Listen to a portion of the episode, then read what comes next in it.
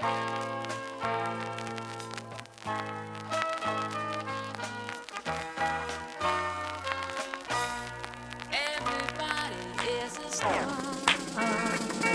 uh, uh, uh, uh.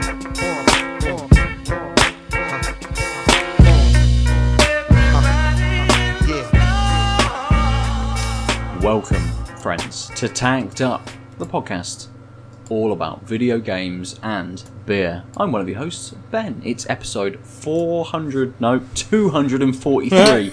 Got me numbers mixed up there.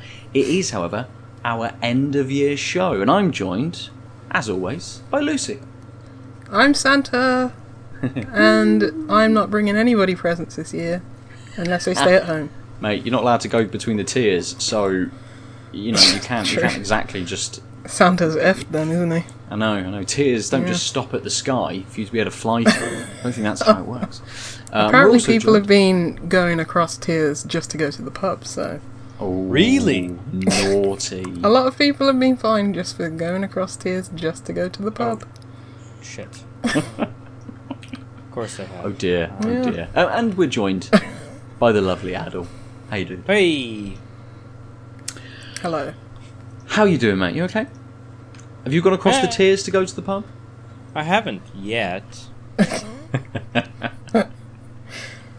At least Bristol is one tier, so you can kind of uh, pop between and around the city and not have to worry about it too much. So that's fine. I think we'll all be in tier four soon. More than likely, yes. Yeah. At some point in January. Um, but for now, that long. I, was, I was like, um, maybe tomorrow. Christmas Day, bang on six in the morning. That's when it starts.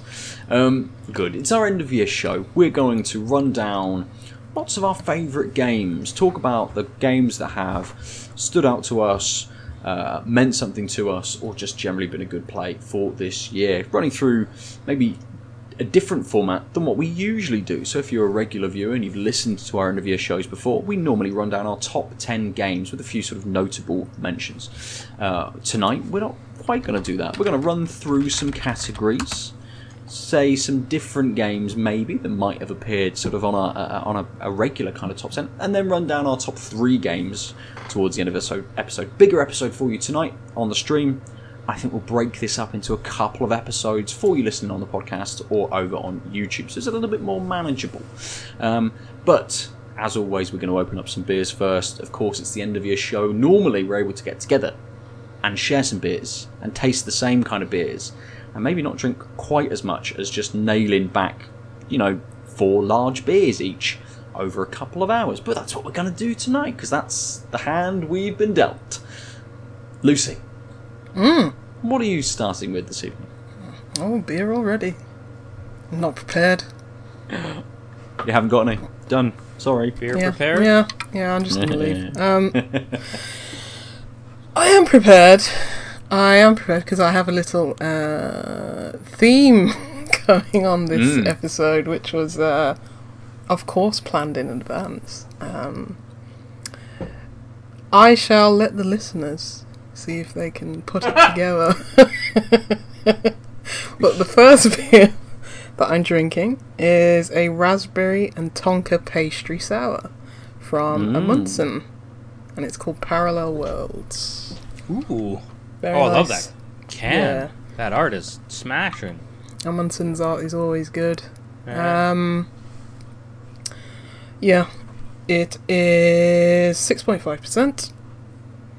Uh, let me have a look. It's got uh, ooh, it's got barley, wheat, oats, orange peel, raspberry, lactose, hops, vanilla, tonka beans, cinnamon, yeast. Yeah, it's got a lot in there. Um, didn't expect the orange peel or the cinnamon, but Mm, mm.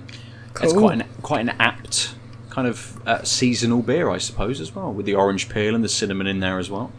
yeah, I I planned it. Nice. Planned it. Good. Mm, perfect. A perfect beer. And something nice and light to start with Yes. as well. Uh, Adel, what are you opening first? Uh, I'm opening the uh, Uvavu Black Sour dipper, Raspberry Vanilla and Cacao from Pomona Island. Nice, classy orange orangey peachy label with very crisp blue tes- text and a the more you know style star. Nice. Um, I assume it's a Shooting Stars reference. I think so. Yeah, it's eight percent, four forty mils. Uh, welcome to Pomona Island. Should you drink this black sour di- dipper with raspberry, vanilla, cacao, and milk sugar incorrectly, you'll hear this noise. Presumably, that's what uvavu means. Ooh, Vavu. Yeah. Yeah. So it's got lactose, barley, oats, wheat. Um, doesn't say anything about the hops. Um, but yeah, that's what I'm doing. Nice, nice. Uh, for me, then, I am going to start with uh, the DEYA. Something Good 10, uh, which is a Simcoe versus Motueka IPA at 6.5%. Um, there's a little bit on the back. Um, uh, for the 10th iteration of our Something Good series, we dry hopped with two of our absolute favourite hops, Simcoe and Motueka, at a low temperature, 0 degrees. Bright, juicy, and clean. Enjoy. I probably will.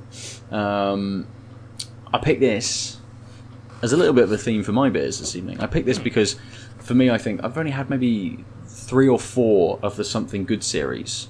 Um, but it's it's a series that I've kind of tried to keep up with a little bit more than anything else that I've sort of seen out there. And these these beers are just like banging.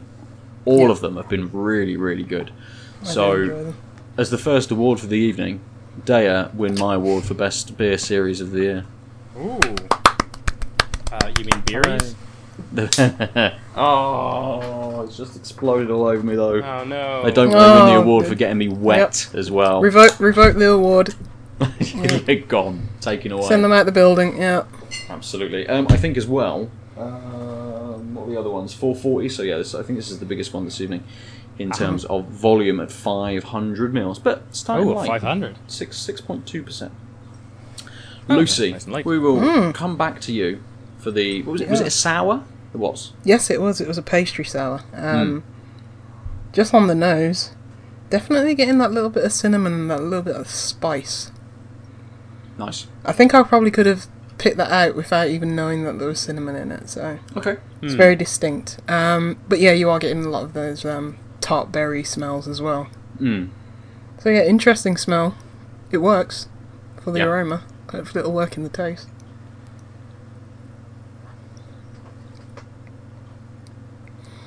Hmm.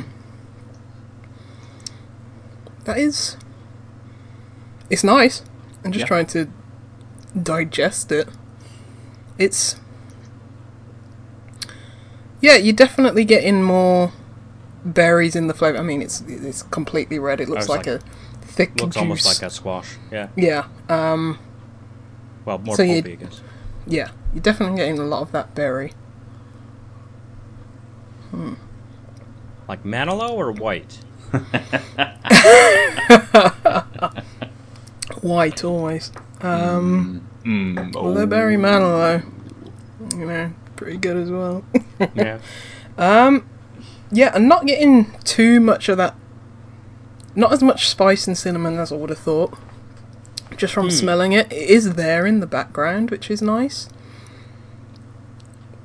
But yeah, it, it, it's a, it's a very nice sour, but it's not even that tart really. It's got it got a bit of hmm. sweetness to it, so Okay. Um, it- it's very it's very easy, very smooth, very it's very quaffable, very refreshing, and it is. Uh, you know, this is the first beer just taking it out of the fridge. It, it, it suits Yeah. being that cold as well. Nice. But yeah, not sure if I'm getting much of that seasonal, you know, cinnamon spice at the moment. Mm. I think the orange peel's a bit lost as well, but you know, the, these are all like, you know, additives to the beer. It's like it, just on its own as a raspberry sour, this is a really good beer. Um, yeah, it's got. A, I think it's got a bit of creaminess from the oats, but mm, it's got a bit of body to it. Hmm.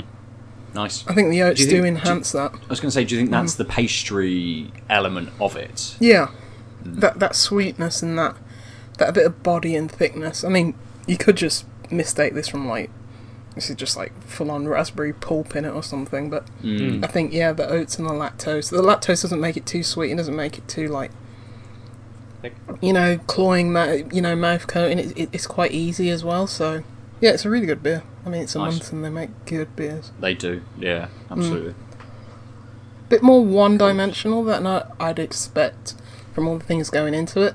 Mm-hmm. But even so, it's still they've still come out with a banging beer at the end of it. Nice. So.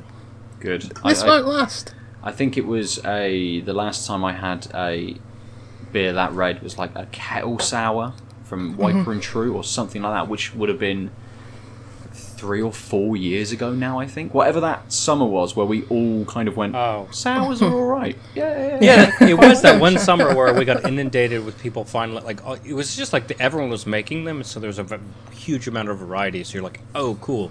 It's not just this default sour that was coming up before. Suddenly, it just yeah, I think the type like just opened up. in- Yeah. Because of how many people were making it and trying different things, and it became very clear. So it's much the same way where it's like I say there's a beer out for there for everyone. There's almost like a beer of each type out for everyone. yeah. I think that's a little more contentious because like some people just don't like the taste of lagers, and no matter what you do with a lager, it'll be a lager unless it, and if it's not, then it's not really the beer out there for you. It's just the alcoholic squash out there for you. Yeah, Th- th- this is nowhere near as tart as a like kettle sour. Um, Mm. but Nah, yeah, th- this would be a good gateway into the sours if Nice. if Nice. you're not. It's not too tart or puckering if if you're not into sour that Yeah. much. Cool. oh, I Yep. figured it out. You guys are Santas, and I'm Jesus. Yes. So I am also on theme for Christmas. Although I should be a baby. I should shave my head and my beard. No. Put a zoom background of a, Jesus of was a- born with a beard. Did you not know probably. that? That's true. And flowing locks. Yep. Yeah. I could do like a a, a, a fake background of a crib though. On do a it. manger, I suppose. Put, put a beer in one of it or something as well, Yeah. just to have a, a place. The Uh, inn. I've, I've decided I'm one of the wise men, but the one who brought myrrh. What was it? Was one of them cinnamon or something? Uh, frankincense, gold, and Gold. myrrh. That's yeah. the one. Yeah. Not the cinnamon. That's in my beer. Well, No, let's move on to Adel's uh, beer. Oh, uh, yeah. just, just in the in the chat, Radari is saying, "I wish I was a connoisseur of craft beers or just beer in general." Uh, You can be, but. I think I'm just the basic beer bitch.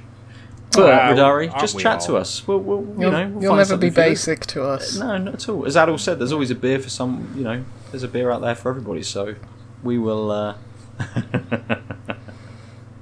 Good. Adel, Adel, Right. your- yeah. Sorry. Your, uh, your yeah, beer. Okay. Look at look at my drink. It looks like a cherry cola. Ooh, does. A chicka cherry cola. Um, Savage Garden, anyone? Yeah, so it's a little bright. I guess my lights aren't ideal, but you can see, you know, it's it's a dippa. It's a black sour dippa. Um, It's at eight, six point two percent, eight percent, 8%, eight percent. Yeah. Um, I just like the look of the head. It's sort of this like browny red. Um, makes you think black dippa and raspberry. Mm. Uh, but that vanilla and that cacao are very much the nose. So there's like a, the nose is like a raspberry undertone, but you're getting like the sweetness, and like an actual like not cheap vanilla, like not extract, but actually a vanilla nose. Okay. And underneath, and then like in the middle of them is this like very subtle cacao that sort of brings them together. So it's a really nice, delicate nose. And then, and then of course, there's like a bit more of a booziness in the background as well Mm. um, of the sour. Nice. Ooh. Ooh. Ha. this is the exact opposite of your raspberry drink because I'm like getting hit by all these different flavors at different Yeah. points. I should have said ooh, va, ooh. Apparently, I don't know why that I just went to um, Dracula. Ooh, va, voo. Uh, uh, uh. Um, okay, let me try this again.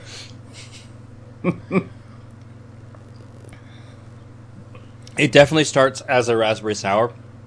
I'd say it's closer to the sour than like a sour dip. I might say. I'm getting uh, it's it's not like a soup pun- punchy in your face tartness, but it's like it's a raspberry tartness. It's there from start through to finish. It, the, the first thing you think is this is tart, and it tastes like raspberries. The oohs and ahs that I was having um, are are because I was like the vanilla came in for a bit, the cacao came in for a bit, and they sort of kind of like they were just sort of swapping places, and I was or rather I was noticing different things, and like now that I've let it sit for a bit and and, and contemplated, the lactose is doing a lot of work to sort of that that like underlying sweetness is helping the sort of cacao come from the bitterness side, the vanilla not uh, sort of match it because there's this more sweet undertone while mostly you but you don't really notice it. Because again it, it's mostly that raspberry sour forward. Um yeah that cacao is there from the start. It just sort of sits at the same point. So when the rest of the taste fades you notice it. Mm-hmm. um i wouldn't think the cacao would do a lot here but it's doing a lot just um, in the same way, the, like, yeah, it's just giving a little more depth to the taste, right? This is this lovely sour flavor. Uh, you're like, uh, the vanilla's there. It's it's noticeable, a little more noticeable with the lactose, but the cacao is sort of just giving, like I said, it's just making the taste profile sort of much wider and, and helping you notice. For example, I have this coffee-like aftertaste, but on the back of my throat, but on the tip of my tongue, I still have that tartness because it's strong enough to have lasted since my last sip. So I'm like, it's fading sort of in two directions, and I'm getting this lovely, hmm, that tartness. But then most of the rest of my mouth, as that tartness finally starts to recede, such as just at, a couple points in my mouth, the rest is like, did you have some, some coffee? Like just a hint of, did I, did you have a coffee before this kind of thing? Mm. This is really excellent. I think this is exactly, so like I said, the flip of what Lucy was saying, which was she was expecting all these extra ingredients to do a thing. I was just sort of like, often they you know throw vanilla into something.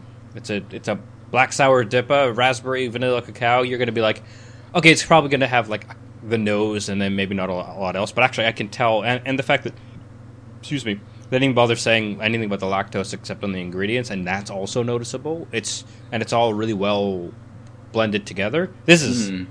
This I wasn't expecting this to be as strong and like tasty and interesting, uh, and nuanced a beer. This is really really good. Uh, Nice. Put this on your lists. Yeah, Yeah. good. What's it called again? U- Uvavu. Uvavu. Okay. Uvavu. Well, Keanu. okay. Um, yeah, because I, I I was buying like I was looking at uh, Pomona Island beers and I was like, I should have one of those. I think I might have Mm. one downstairs, but I don't believe it's the Uvavu. Yeah, I, I almost missed this because it was just it's so nondescript to tin, and then I was like, "There's a lot of things." It's year end. This could either be like a train wreck, or really good, or just okay. Yeah. Often when you have this many ingredients, they either like work amazingly well, work not at all, or they they're kind of like what Lucy was saying before, which is like it's basically just two of these, and the rest are kind Yeah. of there for for the list. Good. Yeah, Coming nice. out the gates. Bang. Good. Right. I'm itching for this now due to Oh, chatted. have you been wait? Have you been waiting? I've been patiently? I've been patiently waiting. Won't happen with any of the other beers. Um, the, this, it, it- as with lots of DEYA beers, it's got a very light nose. There's uh, a little bit of fruit in there, and almost this slight kind of dankness to it as well. And, well, it's just the blending of the of the fruit um, with something else that's going on. There is this very slight dankness in the nose. It's it's you know a pretty standard kind of colour, little orangey, uh, not too hazy, little little bit. You can probably just mm, just make out my finger in the bottom of the glass there coming through, but it's very easy. Jeez. Jeezy. Mm. So it's got a very slight hint of carbonation to it. Not so much in sort of what you're uh, um, sort of taking back, but there's this sort of like light, fizzy sort of tingle to it, which is nice. Makes me think of something a little bit more lighter as well. Um, but I'm getting a nice sort of start um, with a fruity sort of flavour that almost makes me think um, that this has oats in because it leads into a slightly more creamy um, sort of element to it. Mm, that's another one. Let's see. Hmm. And there is that like dankness to it, but it's maybe a little bit more piney than dank. And maybe on the nose, that's kind of what I'm getting from that dankness, that, that fruit that's that's merging with this pine. Because in with this beer, it's not sort of a very pronounced flow. It's not here is the fruit, here is that sort of creamy kind of middle, here is the pine. That is the way it works. But they flow and kind of just merge into each other so well that you don't really notice that transition between the different sort of flavors and the different things that are going on. It's almost like here's the fruit. Like, oh yeah, it is a little bit creamy. Oh yes, there is a piney uh, note to that. It's almost as if it's all there right at the start, but it kind of just uncovers as it settles in your mouth a little bit more, and you have a little bit more of that taste. But I think it is working through those things. It just it just doesn't hide it. It just blends those things very, very well. It'll be interesting. I think I guess the Simcoe's give me a little bit of the fruit. The Motueka's maybe doing a little bit more of the, the, the sort of the finish on this, giving me a slight bitter sort of piney finish towards the end. Maybe giving me that kind of notion of it being a little bit danker, but it's actually really, really light. Like hmm. without that kind of that piney bitter end to it, I probably think this was something a little bit more like a pale, you know, you know, something a little bit lighter, and it has a slight, you know, as I say, it's got that slight creaminess in there as well, which might make me think of something that's uh, that's a lighter bit. Like it's, it's just it's very very easy. Um, can I remember any of the other something good beers to kind of compare it to? Yeah. No, no, I can't. Uh, It happens. what was the one I put on my board? Something good five. That one went on my board. So, um, I, I mean, my brain's so fucking addled. I'm never going to remember that it's, you know, how that is even compare. You know, compares to it. So, but it's good. It's nice. Um, I'm going to drink it. We're going to move on and start to talk about our games from this year. Uh, Lucy. I thought we'd start with you, as you kind of you know, originated this idea of categories, and Adel and I went, "Oh, let's do this as well. This, is, this, is, this is a cool idea. Let's let's you know let's all do this. Um, so why don't we uh, why don't we kick off with you, Lucy? Okay. Yeah, it's because I couldn't commit to a top ten. so That's fine with me. yeah, um, there are There's so many good particular games. so many good there are. I think that's what it is. Yeah, not that there's. Hmm, I think it's a bit of both. Some part of me is like, oh, only a few games had a real impact on me this year, and Mm. the rest were just, yeah, all in that fourth spot. Like a lot of them Yeah, were. So yeah. didn't exactly want to um, pick it, have that, you know, gradation uh, that we Mhm. usually have. Uh, my first topic, I'll start off with a quick one. Um, it is my favourite funny but also heartwarming game. hmm And the two games in this category are Wide Ocean Big Jacket um, Oh, yeah. and Paper Mario the Origami King. Oh, nice. is- I forgot about that game. Yeah, I, I it was my first Paper Mario game, and yeah, it was, it's just a very pleasant, funny game, but it also has like these really touching moments as well. Like there's a whole arc with a bomb called Bobby, and it's like heart wrenching to think about. It's, it's like y- this is a kids game. You can't do that, Nintendo. But um, yeah. So those are my two games for that category. Nice. sweet. Yeah, yeah. Nice. I, I, I think I'd if I had picked you know if I had this as a category, I think Mm-hmm. I might pick something like Carto, perhaps. Uh, Mm. You know, a little bit of humour to it. It was heartwarming in the in the relationship between the sort of the two girls. Nice, nice puzzle game. I think that might sit in that space for me quite nicely. Yeah, that's in another category of mine. That's fair. fair. We could talk about that one a little bit later, then probably. as well. Indeed. Sounds Um, nice. Um, Adel, why don't we jump to you? Why don't you pick a category and we'll, uh, we'll, we'll, we'll, we'll alternate between rather than each running down kind of what we've got. Yeah, that sounds like a good idea. Uh, I'm trying to figure out. Uh, right. Um, I think we'll go uh, on the other side. Um, the Catharsis Catalyst, um, which for me was um, uh, it was actually uh, I, I think it's when the past was around, but Yeah. also Nordlicht. Uh, so they're both actually uh, you know point and click uh, puzzle games, adventure puzzle games.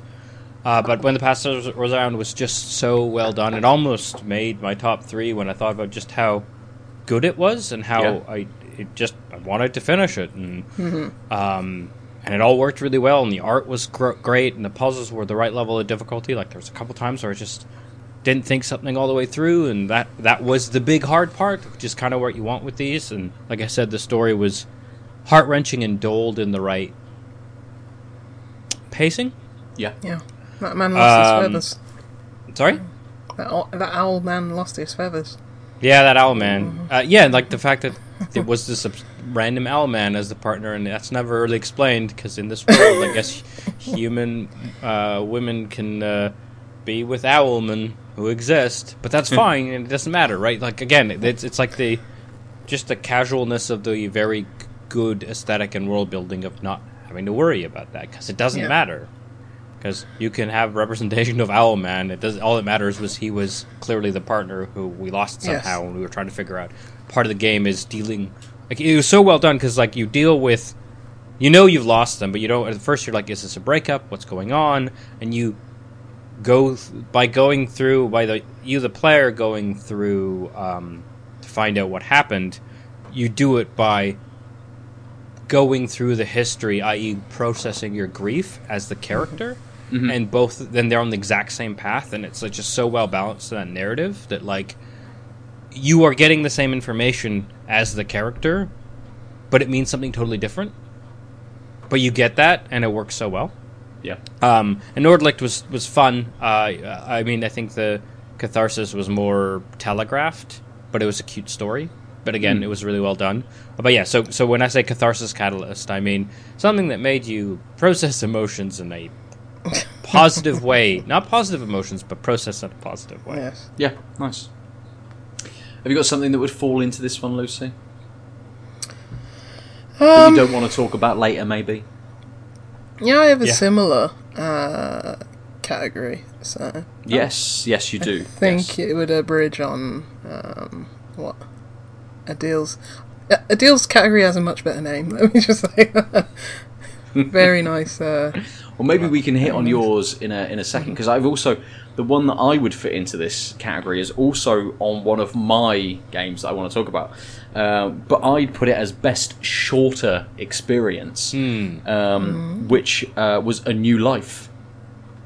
Uh, Life. which was the mobile game about uh, a relationship between two women, and one of them, um, as you kind of play through this narrative, one of them dies, and you then get to jump back to the start of your relationship, make different choices through that, and again, at some point, you think you've hit past that moment when she dies, but actually something else happens, and then she dies, and you're constantly having to reassess, or not even reassess, but kind of think about the choices that you're making and how this impacts on their relationship.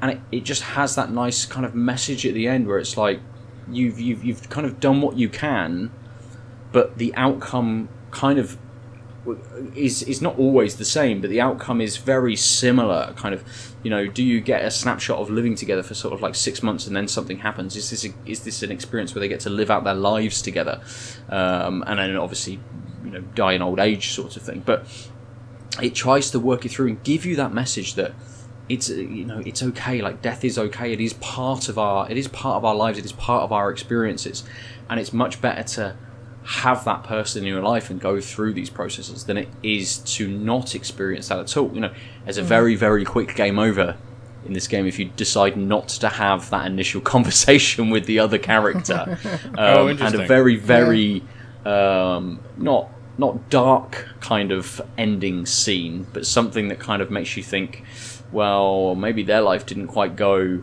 how they wanted to, and it was impacted enough by this other person that, um, that it made what they had with them positive. So I think that fits for me as, as uh, you know in that in that category as well, at all. But was maybe my fa- you know my favorite smaller experience of this year. It was maybe only Nice. like thirty minutes, something Yeah, something I like need that. to get around to that. Yeah, Mm. but yeah, beautifully drawn, very well written. Uh, yeah, really fantastic little game. Cool. Nice. Uh, I, I would put, I would put Nordlicht as my favorite short experience because Okay. it was quite Yeah. short. yeah, Except for except for those times where I, that's those stupid boating bits that I had to redo because I'm a bad gamer. yeah, I think so, so. For, I think because like it dealt with an emotional thing, but like like we said, it was definitely it seemed more geared towards kids because it telegraphed the narrative. Like there was no twist, although it it, it felt like they were trying to write like it might be s- unknown about what's happening. We like I'm pretty sure I know what what's going on with this mom, right? Um. So in that sense, like it wasn't like a the emotional payoff at the end didn't really work, but it's still satisfying. It's still a fun game. Like it's still this narrative was still enjoyable. I just think it didn't it didn't give that catharsis because of that sort of difference. yeah, yeah. yeah. I'll. I'll throw my hat into that ring. yeah. Um, and by short, I will just say the, the games that I played on itch that I really Yeah. liked, um, which is uh, a game called Infested, which is in the style of like Shadowgate, um, Hmm. very throwback point and click uh, adventure game in that sense, and um, Family, which was the kind of Obra Dinn logic grid puzzle game. Oh, I forgot all about Family. I really you're- like that game. I just forgot about it. Like Yeah. and not in I- that it's forgettable. I just my brain farted. Yes, I'm glad all you right. mentioned it. I, I- I put my I throw my hat in that I don't have. I throw my Jesus hair into the ring. Um, about, around that as well. That would be frightening. See a wig. Just like, Just scalp myself. yeah. I think it's far too early in the evening for that. Um, tune in later. No, we definitely aren't. Um, so yeah, not- good, good. That'd be Um, against Twitch rules, I'm sure. Self scalping. probably. No, as long as I don't say I'm a simp while I do it. We're banned. That's it. I think we've been taken off the air instantly. Um, Lucy, Yes. Lucy, we'll come back to you. Um, Hmm. Did you want to talk about the game which maybe had fallen into Adel's uh, um, category, the, the Hmm. Yeah. similar one that you had? My my category is uh, my favourite tearjerkers, which Hmm. Oh, I mean, all all of my top three made me cry. But outside of that, uh, I have for that category, Rakuen, which was um, that game. It didn't come out this year, but I played it this yeah. year. mm. I was like, oh god, um, th- th- this is dark at the end, and I was just like, oh, let me just jump on a game of um, A jackbox with Adel and his friends to get the other catharsis, which is like instead of crying for the whole night. Um, if found, which is uh, the the a narrative game that's set in like a very notebook um, paper drawing style, which Yeah. um, Mm. uh, which is very important game. It's you know about um, you know this this this young woman coming back to uh, her home of, Ireland. Um, there's a lot of you know Irish sensibilities around it, and you got like this kind of this neat little dictionary of what all these you know Irish sayings and um, meanings and holidays and you know locations are, which is which is pretty cool. It gives it, it, it's not it's not a area which is ever seen in games like you know um, very little Irish representation unless it's in like some I don't know mob game and there's an Irish gang there or something like that set in like 1930s America. But um, yeah, it's a it's a really special game and a game we'll probably talk about later, which is Spiritfarer. So ah, um, yes, Spiritfarer. didn't actually make me cry, but it's one of those that you, It gave you get the warm feels. and fuzzies. Yeah, it gives you feels. You can hug animals in that game. So I, I, pet a cat I- in Cyberpunk. That's the thing I did. What Yeah. animals can you hug in Cyberpunk? I, I, I you could only pet a cat, but Oh. it, it yowls and then purrs. and then the game. I Crashes. mean, everything uh, else about that game would make me cry. So I like guess the that- one action that will instantly make the game crash. Like, oh, a cat. Oh. Um, and they're like, yeah. "This game's not about pussies; it's about dongs." or the the dildo rain. Um, yeah, sorry. So yeah, for, for this one, for for Tearjerker, for for that category, Lucy, I'd also put Spiritfarer. Um, I think I Add that to my list. because I'd seen your list before I made mine. I thought mm, Uh-huh. this is this is definitely that would be my instant pick for uh, for Tearjerker, and I mean it's it's a game that I really really liked. Um, It's it's it's got some it balances that sort of that writing versus the the whole like living on the ship and the building mechanics and the resource management in trying to make everyone on the boat um, happy and be able to pass through to the other side. And it deals with death Yeah. in such a good way. Um, similar to a new life, um, you know, it deals with death in uh, in a, in a, in a way that games don't really ever think about. You know, the amount of games where you're like, "Well, that person's dead. Let's just move on." because I shot him. Yeah, I was going to say because I shot him and 17 other people who kind of look identical. But what does that say about things? but even like um, not to come back too much to cyberpunk but when you were playing through earlier I don't know, not to spoil anything a character dies and it it's it's mentioned afterwards but then you move on pretty quickly and we haven't seen the repercussions of that or if it if it, it you know Uh, comes there's a into the story a couple, little bit later like, Yeah, there's a couple deaths um, in the first act that feel weaker than they should. Yeah, and that's But- again why why I like Spiritfarer because it death is the central pulling force of that game. You know, you're, you're, Mm. everything that you're doing is to take another character over to the other side, and there are plenty of times in that game where I'm just sort of sat here, not bawling, but just streaming, um, just passively making my face, you know, washed in some way as I take a character through, or there's some just absolutely, um, you know, just real kind of like soul tearing piece of dialogue between the characters. So, yes, that is my tearjerker for the year, definitely. Nice. Cool. So, um, tearjerker was Lucy. So, Adel, we'll come back to you. Uh, so this one, so I, I didn't I didn't explain to you guys. Just sent you guys the list, um, but I didn't t- say what they, they meant. But uh, this was game that's still around, um, which I meant like games as a service or like something Okay. that's been that is continuously updating. Not like you can still play Max Payne one because it's still on Steam. Um, but feel free to do that if you want. Max Payne one's a great game. Yeah, should, um, uh, but so this is, I mean, to no sur- surprising no one, I had to put this somewhere. I didn't want it in my top three, but Magic: The Gathering Arena, which officially came out of beta this year. Uh, Right. I played a bunch this past month. I kind of took a break.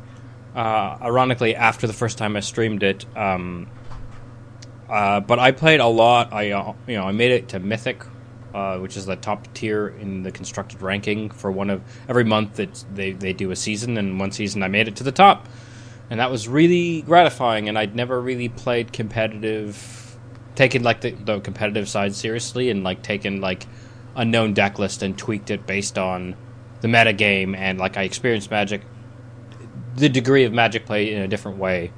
And of course, there was Jumpstart, which I thought was really great, and there was uh, some interesting sets that we sort of talked about throughout the year. But I just thought I, I had to mention it because it's a game that for like large chunks of the pandemic, I, like lockdown, I played once a day, a couple rounds at least, thanks in part to their free currency for doing daily quests. But also, I was enjoying it, and you know, this is 2020's the year I finally started to. Um, play games for pleasure slash not out of obligation slash uh, I'm bored. Fuck YouTube. I'm gonna play a game, and I think Yeah. Magic definitely was a large part of that. Um, so yeah, that's my um, Hurrah for Magic. yeah. So so, but I thought uh, rather than being like, hey, that game that I still play, I thought the the category of like software as a service or something that you know has added content or something this year. Best ongoing game. yeah. Should be in like the Game Awards or something. Uh, uh, Lucy, have you got something that might sit here? I, I, as someone that doesn't really play kind of that Um, And, sort yeah. of stuff. Let's go Tetris 99. Well, I yeah, play that now and fair, then. fair. That's Not, about it. um, I haven't even what's the other played one? Black Ops this year. What's the other one? Tetris Effect. No, that's um. Well, that only came Xbox out on one? Xbox this thi- this this year. So but also not really an ongoing game, I suppose, is it? In that, in the same Nah. sort of sense. Nah. Uh, mine that would fit in there is definitely one of the games in my categories. So it seems like an obvious place for me to go to next. Uh, which my category, because I didn't have as good as thought out titles as Adel had, uh, is best jelly bean game. Oh, Which oh, is yes. Fall Guys. I saw this one. Yes. Fall Guys. Oh, they're jelly beans. The jelly beans. The little four oh. guys, they're like jelly beans. Only because that's what Evelyn, when she saw them, said, Is that a jelly bean? and like- like it is now. Is now, yeah, absolutely, sure. Although, Can have we you dress seen- The, can we dress the jelly bean as a unicorn? And for months, I'm like, no, no, we can't do that. And then suddenly, yes. Yes, we Okay. can dress the jelly bean as a unicorn with a tutu. Um, so it's, it's it, yeah, it's definitely. I thought they were Tic Tacs. Yeah, Tic Tacs work as well. Abhorrent man-filled I mean, beasts would also work. Did you see the um, the art they released of what their insides look like? Yes. Yeah, that's not a jelly bean.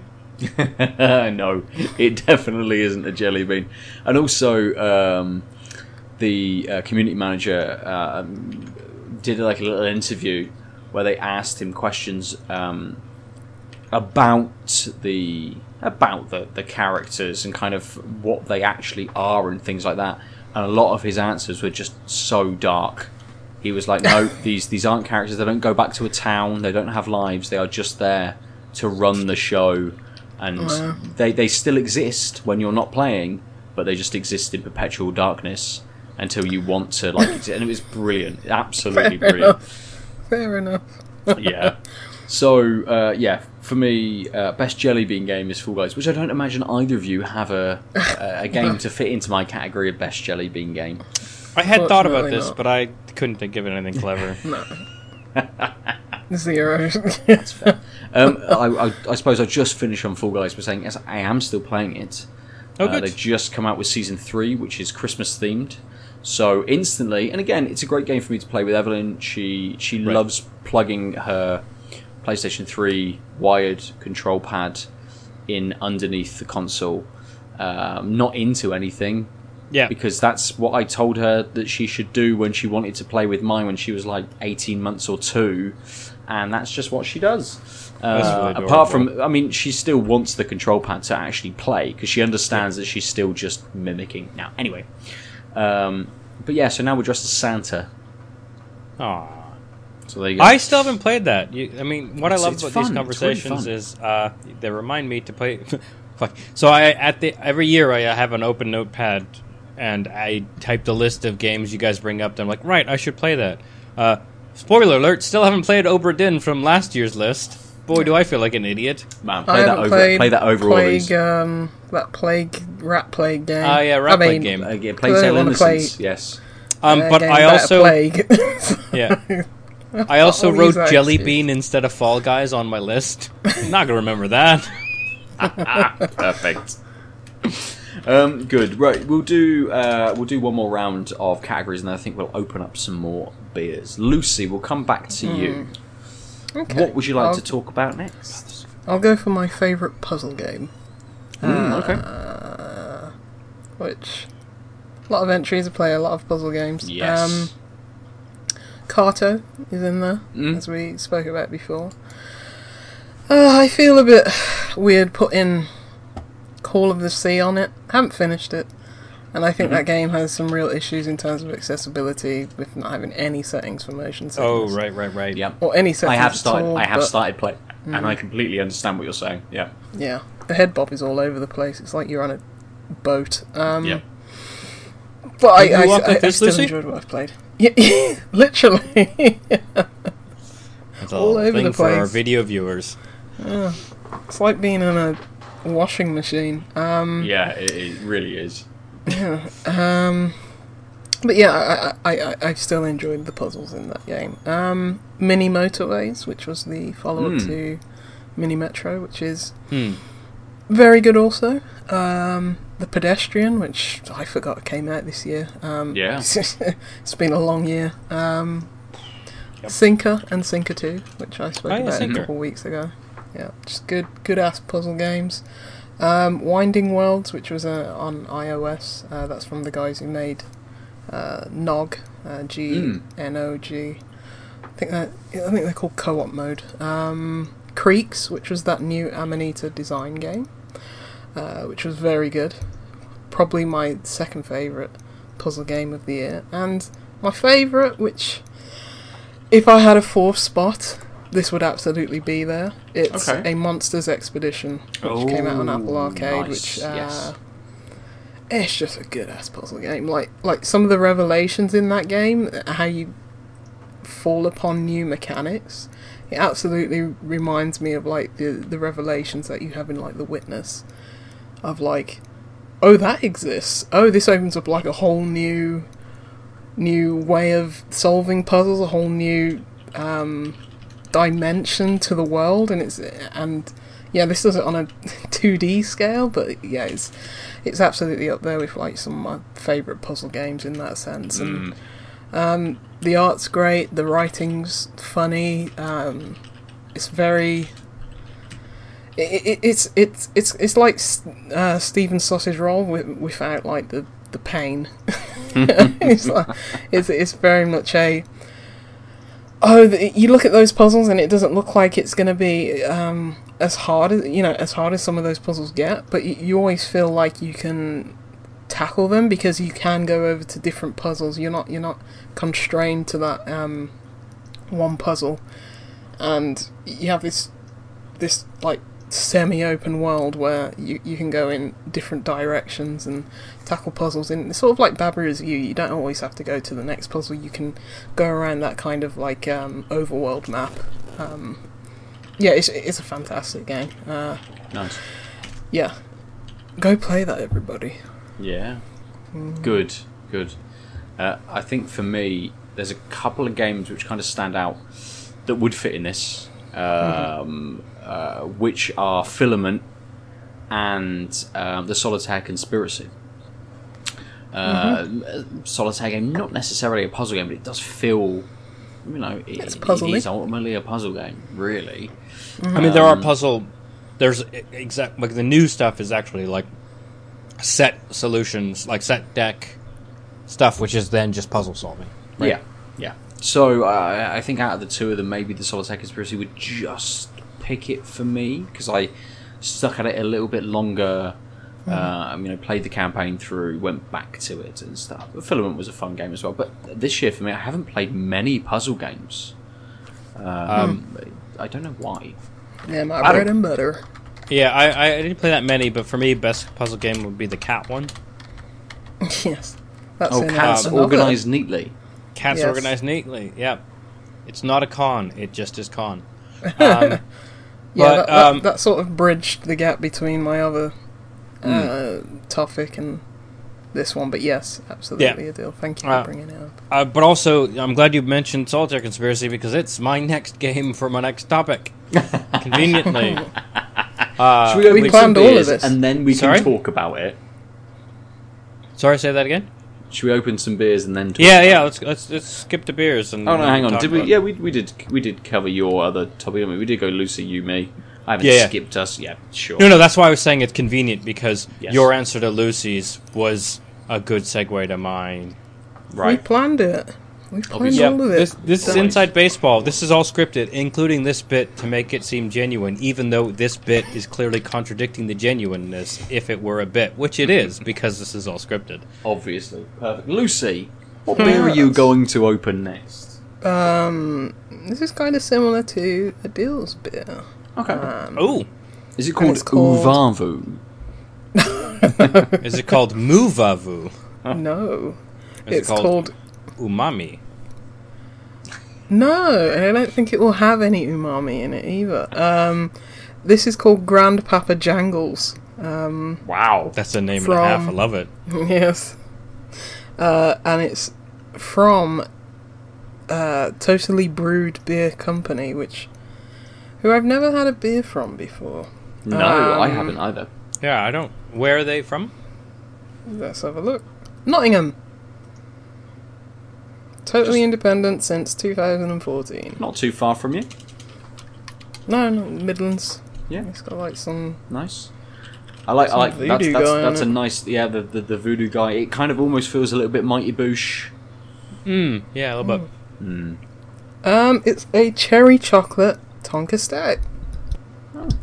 Hmm. And it's what is this 7%. theme? What was the last one? I, I, I, mm, Raspberry cherry. Oh, it's berries. Berry beers. yes, it's berry beers. Um, So is this what? Now we'll find out if this is the Manilow beer or if the other one was sequel to the Manilow beer because this is the. Turns out this is the real white beer. Yeah. Um, yeah, it's 440, 440 ml uh, can. Contains barley, wheat, oats, cherries, tonka beans, chocolate flavouring, yeast, hops, and water. Uh, it says an export strength stout with rich flavours of cherries and chocolate, complemented with tonka beans. nice. Oh, see what this is like. Yeah. Uh, Adel, what are you drinking next? I be drinking uh, the Electric Bear um, collab with Mokoko Coffee, um, which is called uh, Mokoko Chocolate Chocolata. It's a chocolate caramel and coffee stout. It is 5.2%, so it's weaker than the last one, but I thought it, it's as a chocolate stout, it would probably have a deeper taste profile. Yeah. So I started with the more expensive one, expensive, uh, ABV, higher ABV one. It's got a Yep. lovely um, sort of line art type um, aesthetic. I really like it, and I think as a chocolate caramel coffee stout, the sort of browns and light light browns and um, even the light blue, just sort of all evo- is is pretty evocative of that. It almost It's- makes me think of a, a, a ceiling in a nightclub which wants to be really industrial and has lots of strip lighting just randomly placed everywhere. Yeah, totally. Yeah, yeah, yeah. Uh, so it's uh, uh, malted barley, oats, wheat, hops, yeast, light muscovado, maltodextrin, Brazilian Vargem Grande coffee, cacao nibs, and vanilla pods. Um, so I don't know what light muscovado is. Should I know what that is? That's, that's like, um. Oh, God. It's sugar. Yeah, Is it? Yeah. Muscovado is sugar. Yeah. So so this says uh, maltodextrin is also sugar. So it's got two sugar substitutes or whatever. Yeah, because you do find that a lot in, like. Um, I've been doing what's a, the I've been type doing a lot of the type baking this year. Yeah. hmm. I've been doing a lot of baking, Uh, so Muscovado came very easy to know what it was because it's gone in several things this year that interesting. we've uh, that we've we've made. Good. Uh, Oh are yeah, we so drinking? 5.2, 440, I think I said. Yep. Perfect. My cans have started to condensate slightly, which means we're not drinking quick enough. Um, Quick, the pan them next all back. beer Tell us which is I'm best. ca- Do it the next now. beer I'm going for is Left-Handed Giant and Verdant collaboration. Even Alan needs cheeseburgers, which I assume is a bit of a play on um, the Verdant Allen beer and the Left-Handed Giant cheeseburger Yeah. cavalry beer. It's a double IPA at 8.2%. Ooh. It has got Citra Cryo, Galaxy, Mosaic, and Vic Secret in it.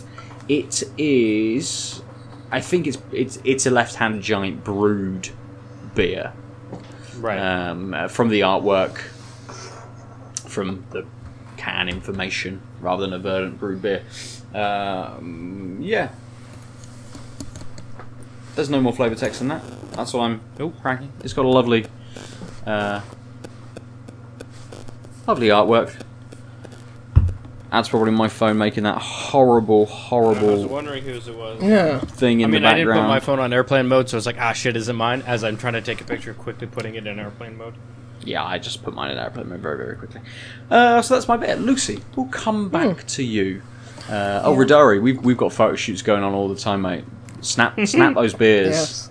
Pap 'em, mate. Have to. Um, you know when you just want to get something over and done with because you're expecting the worst, like just ripping off a plaster. Mm. Um, I've smelt this. Good start. Yeah, it's it smells like uh, cherry cola. Um, Oh, which Chica I, cherry cola. I, I I don't like Coke and I don't like cherry Mm. Coke especially. Neither do I. yeah. Um, I I like it, So that's because I Lord like knows I Dr bought this Pepper, and it's somewhat evocative of Dr Yeah, Pepper, but not it- in a good way. Like it's like a. It's not. I was gonna say a poor man's Dr Pepper, but that's not true because you have Dr Pepper knockoffs. It's Yeah, like the yeah. like seventh Xerox, seventh generation Xeroxed copy of a Dr Pepper. That's what cherry cola is. So Yeah, they haven't mean- really used almonds. They've just kind of, you know, chucked something random in. They've put a cut a piece of marzipan off and thrown that in. yeah. Yeah. Which, which honestly isn't a bad smell. It's just that I know I dislike the taste of that. Hmm. So it's a it's, it's a nice smelling beer. Hmm. You're getting that cherry. It's like I like the smell of like Dr Pepper. I just don't like the taste that much, or like cherry Yep. cola or something. So yeah, I, I, I'm just gonna smell this beer. I'm not gonna drink it. so let, let's see. Come on, Luce. Get it down.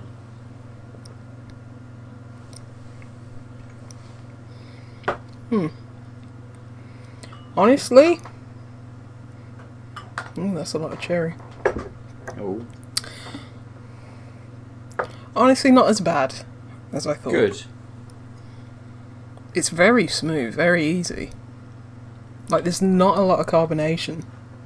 Yes, it's been sitting out a bit, but I'd want a stout to like warm up a bit. But th- yeah, there's not a lot of carbonation at all. It's very, it, it's got a very smooth Guinnessy um, Hmm. kind of uh, texture to it. Like a creaminess, like a light creaminess.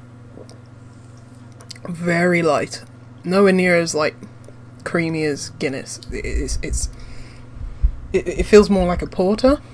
Hmm. But um, it's it's hmm.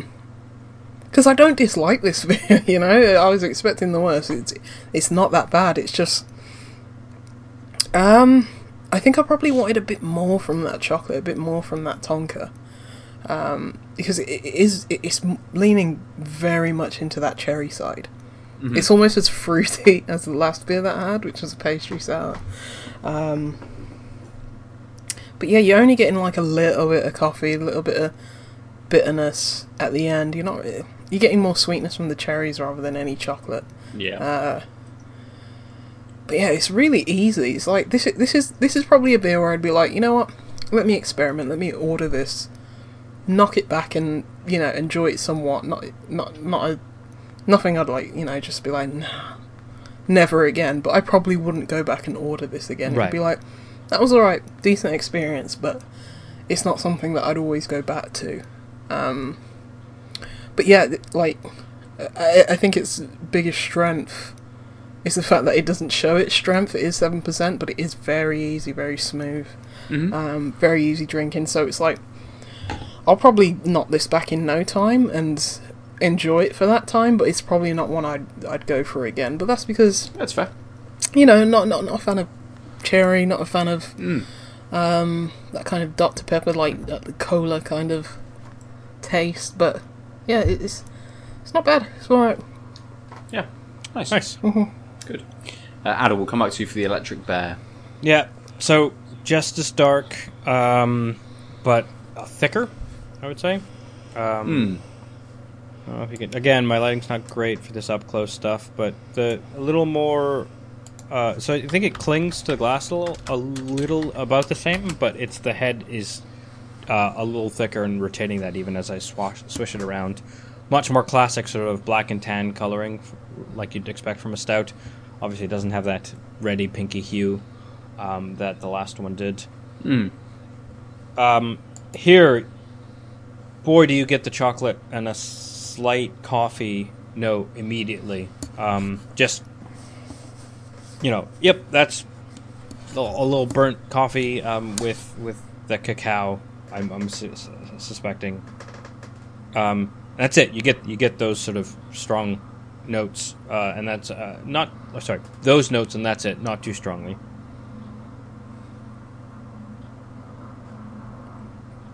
So even though it's lighter, oh, you can tell it's actually it finishes wet. Still, um, is reasonably. uh, it's uh, reasonably viscous in that it coats the mouth, but because it's lighter in alcohol, it's not that thick, so it dissipates off that. So it like touches every part of my mouth, coats it, but then evaporates a little. But with that, you're getting the um, the the maltiness, the fact that it's a stout versus the last one was a dip is very clear. A lot of roasted notes coming through. Um, I'm surprised. I think it's probably the cacao is doing more than the coffee, which, given that Okay. they, um, this is a collaboration with Mokoko Coffee, I'm kind of surprised. Hmm. Um, but maybe, but when I look at the ingredients, right, it's hops, yeast, two sweeteners, Brazilian coffee, and cacao nibs. Maybe the Brazilian coffee is just quite grounded, uh, pun mildly intended. Um, just because uh, I'm not getting a lot of, I'm not getting a variety of coffee notes. Like if I had a really nice coffee, you know, it would have its own notes. You know, maybe slightly Yeah. fruity, etc. This is like there's a coffee underline, but it's so cacao. Maybe it's just the cacao is helping, is binding it, so that it, it's making it consistent. And I'm not noticing that the coffee might be doing some of the other flavors. Mm. It's very good. If you didn't like coffee stouts, you would still like this. Okay. Okay. And I think that's what I mean by the fact that the cacao is doing more work because it's like the ca- cacao is, you know, in the middle of chocolate and and coffee is sort of just like a little, you know, if it's just chocolate, you know, it might not be as bitter. But I think it's that chocolate and and the caramel again. I think the caramel is is is literally just those sweeteners and the fact that it has these coffee cacao notes. Um, so it, it's going to taste a little more like burnt sugar. Yeah. Um, so, but I honestly think that like, it's if you didn't, if you just read the beginning, like Wakoko Chocolata, and you're like chocolate, cool, you'd probably be happy even if you weren't a big fan of chocolate. Um, sorry, coffee stouts. It's clearly still burnt. It's still, Yeah. but it's but a lot of that is still in the general stout arena of tastes, which is why I think this is really a really good balance. However, I was expecting a little more coffee forward because of the collaboration, because it's got cacao nibs, because it's a coffee stout, and you know I might change my- my tune in a bit because I just had this like very raspberry tart forward dippa, and although I was you know swishing and had uh, trying to get that ta- you know neutralize my palate, I probably still have some of that lingering, and that might be changing my appreciation of like the, the, the nuance between the coffee and the chocolate. But we'll see. Uh, it's still very good. I don't want to say it's not good. I just sort of it feels more chocolatey Yes. um, than coffee. Um, Okay. Except in the finish, the finish is very long and sort of burnt malty character, right? Burnt tasting notes, and so that's much more coffee-like than chocolate. Um, but again, that's like still lives in the standard stout um, arena that you could easily not call it a coffee stout and still get still be fine with this finish. I guess. Yeah. Anyway, Sounds yeah. good. Yeah, it does sound good. I wish mine was a bit more chocolatey. I haven't got any stouts. I don't think any of mine is stouts. What am I doing? It's the time for stouts. Uh, I've you left them all up, in the mate. cupboard. I've got one that's um, I think it's called Revenge of the Sith Faced from like Fallen Acorn, which is about like a ten percent, eleven percent stout or something. Which is is you know it's kind of like a Christmas day. I've just finished cooking. Yeah. Let's just get on the ten percent Save that stouts. for a rainy day. Um, but this one, the Left-Handed Giant Verdant collaboration, even Alan needs cheeseburgers. Um, I'm not sure. I keep I, I, I keep going towards even Alan needs water from Verdant, but it's not. It's even sharks need water from Verdant, and I think they've just got a beer called Alan. I'm getting very mixed up between those two beers. Um, but Left-Handed Giant have a beer called Cheeseburger Cavalry. Um, I don't see how these beers are fitting together at the moment. To make what I have in front of me, and whether they just perhaps use the names and maybe a similar kind of hop profile, but it's very very different. This kind of you're getting very kind of stewed fruits on the nose. Uh, it is it's it's hazy, a lot more hazy than the previous beer. A similar sort of color, maybe a little bit more yellow. Hmm. But in the flavor, you're kind of hit with mango, like mango, mango, mango, mango, mango. Lots and lots of mango, and that's nice. But it's got this, like, just just bitter nature to it. So it's got this kind of bitterness which comes in almost straight away and builds quite a lot as you're drinking it. So when I go back and have another sip, I'm not going back for. Well, I am going back for more of that kind of mango, maybe sort of passion fruity kind of flavour. Hmm. Those those sort of tropical fruits, maybe more slightly more bitter tropical fruits, but that that that that, that tropical fruit flavour to start. When I go back and I want that, and I'm supping it, that bitterness is kicking in straight away.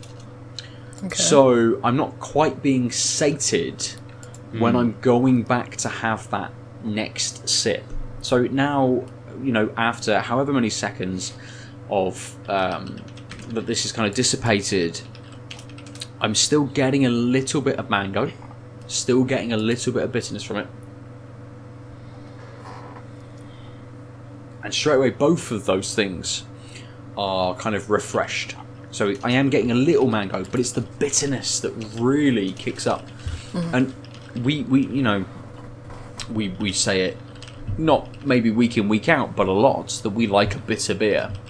yeah. But there's something in this bitterness which makes it a little bit kind of smoky, Ooh. uh, a little bit kind of not in not in a good way, a little bit more kind of ashy, rather Ah. than like rather than like a smoked. Um, you know, Like you're not get in a talking about whiskey, like a smoked whiskey. peaty kind of. No, no, exactly, exactly. You're It's talking about like that a time you kind of threw a ball sort of into smokiness. grandma's ashes and had to clean it up. Yeah, yeah. Mm, it's a little bit sort of cigarette. Um, it, it, it's more of that than a than a nice, smooth, peaty smokiness that you would get on a whiskey. Um, and I'm not sure. I'm not sure how I feel about it yet. Um, I mean, it, it it's definitely lessened as I've gone maybe uh, you know, I've, I've, I drank perhaps a third of the can so far. Uh, it, has lessened as my palate is acclimatized to it, and uh, instantly, like it was just like this is bitter. Here is the bitterness, and that mango has crept in a little bit more. Maybe the, the previous beer has just altered my taste profile slightly, so now I'm getting that through, and it's unfolded a little bit to me. But I don't know. I'm gonna have to get to the end of this one and then come back to it. I think it's it's not quite presenting Yeah. as maybe not as I mean this might be presenting exactly how they wanted it to, but it's not quite sitting right with me yet. So I'm gonna have to have a little bit more, I think. Uh, which suits us very well because we've still got lots of topics to get through. We've still got our top three to discuss later on this evening. So let's launch back into our categories. Adel, we're going out of sequence, but you mentioned that one of your categories fit well with the thing that Lucy had discussed and mentioned That is and sequence. things and stuff. Well, it's not in the sequence of Lucy, Adel, Ben, Lucy, Adel, Ben, Lucy, Adel, Ben. Yeah. Go It was on. Lucy, Lucy- Adel, Ben, Lucy- and then we went back to you. Didn't we finish on me and then we're going back to Adel? Yeah. The- the- the- Fuck knows, it's I'm fine. It's fine. It doesn't out. matter. We don't need to litigate. What have we this. Talked about? yeah. Uh, Go, You, you just keep having your squash, buddy. It makes It's my mango juice. It's Yeah. fine. Um, I've woken so- up from so- a heavy so, night and uh, I've gone straight onto we- the mango juice. yeah. We uh yeah, we were talking about solitaire conspiracy and it hit me as it was my best surprise game. I didn't know Hmm. a better way to say like a game that wasn't on my radar wasn't on anyone's radar and this sort of happened and it was great and I liked it and I've gone back to it once and there's new content that I haven't quite explored. Really liked it. It could also be shortish given that it's like when your short games are mobile games and they're like an hour long and this is the campaign was a couple hours long, and then there's like replayability in the non-campaign stuff, but it's still to get a sense of the game is still under five hours. I would say. I mean, obviously you can sink more in. Uh, Really liked it. Uh, I mean, I'm a sucker for card games, as my list betrays. Um, but it was such a refreshing take on it, and I liked the dumbness of the spies and all the lore that you could skip if you wanted to, but I didn't because it was fun to read, even though it doesn't matter. And it just, I mean, it just has that that Bithell Games charm, Yes. Yeah, it Right. does. but also it's really polished and like. And you know what? The first time you play one of those time travel mo- trial modes, time travel modes, not a bit different DLC. Um, it, it it's intense, like pretty quick. You're like, ah, fuck, I'm feeling it. Like between the music and the gameplay, it all it's just like I said, really well polished, really well, Yeah. really well balanced. So you're like, ah, shit, how do I do this thing quickly? Um, yeah, love the game, uh, and of course it's got a it's money on uh, Steam. I don't remember the price. I was gonna say, oh yeah, and it's only fuck, I can't remember. Eight quid, nine quid, maybe. Yeah, it was like Yeah, Yeah. I think on release it was eight or nine, but it might be like eleven. Eleven now. ninety nine. Yeah, Oh, there's probably a Steam Winter Sale. it started well. today. The Steam Winter Sale Like, started today, so go. it's probably on It's sale. also, um, as Radar has reminded me in chat, um, it's also one of the few games that I haven't accidentally crashed this year. well done. Uh, I say well done to Bithell Games Yes. rather than Yes. yeah. Yeah, because they, they they stealth announced that and released that. Um, I about, Yeah, yeah, I, I think they announced it about two weeks before it came out. Yeah, that's one of the reasons why I wanted to call, I called it like a surprise game because it was a surprise to me, but also like l- legit. It was just like this hasn't been hyped for years, and then in boy, when we're in December 2020, and and you, you can have a successful, good, solid launch of a game no one knew existed, that Yeah. says a lot. Maybe we, more people should do that. Um, I'll, I'll throw some games into that category unless you have any more. it- oh, it's on sale. Right, it's regularly nine ninety nine. It's on sale for seven ninety nine right now. nice. So buy it. Yeah. Um, my surprise games are. Well, a lot of Apple Arcade games are surprise games because they don't really get advertised before. Nope. Um, it's South of the Circle, which is from the guys who uh, made it, well State of Play. They're called who made the KAMI Yeah. games, which I know Adel's a fan of, and Hmm. um, Lumino City. Uh, yes, it's a very. It, it, as I've spoken about it before, I haven't finished it. I don't know why. I need to go back. And there's so many games that I need to go back to, but just the way in it, it, it's, it's sort of like a narrative. It's not even walking sim. You're really just choosing dialogue options, to be honest, and not exactly the exact. Um, it- it's not exact, you know, like dialogue trees you're, you're selecting either. It's more you know how uh, how you want the character, the mood in which the character is, and how you want that mood to you know um, reflect on his responses. But yeah, it's it's set in like the uh, Cold War. It's about it, it it like transports between different timelines. Him being stranded in on like the North Pole, and then it, you know flashbacks to his love life. He's a professor in at this university, and um, you know how he has these uh, this deadline on this piece of work and set in like the 70s it's got a lot of you know cultural surroundings about how women and in, in academia and um, cold war and pressures or you know political pressures and stuff like that. So and it's just told in a really excellent way and it's got a really great art style. I need to get back to it. But yeah i, I think that would have flown under the radar for a lot of people because i think it's only on uh, apple arcade but um that was a good surprise for me. Um, another good surprise was that uh, the guys who made Thimbleweed Park they put out that like little mini adventure, which had Yeah. literally just taken assets from the original game, and they were like, you know what, it's a crappy year, we're in a pandemic, all stuck at home. Yeah, have this, and it's like I I, really enjoyed being back in that universe. That's right. Yeah, And I, I think they put it in a new engine. So I think it Oh, was like their okay. Mm-hmm. test of transferring like the assets Yes. over into a new engine. Yeah, yeah. Delores. Yes, Delores. Yes, Delores the Thimbleweed Park mini adventure. Yes. And yeah. and just one quick last surprise because I didn't know about it. I'm sure it was announced a, a long time ago, but it's a point and click adventure game I played this year called Willy Morgan and the Curse of Bone Town, which I which I spoke about oh. briefly earlier I this remember. Bone Town. Yes, Bone Town. It's just like a classic point and click game, and it's like.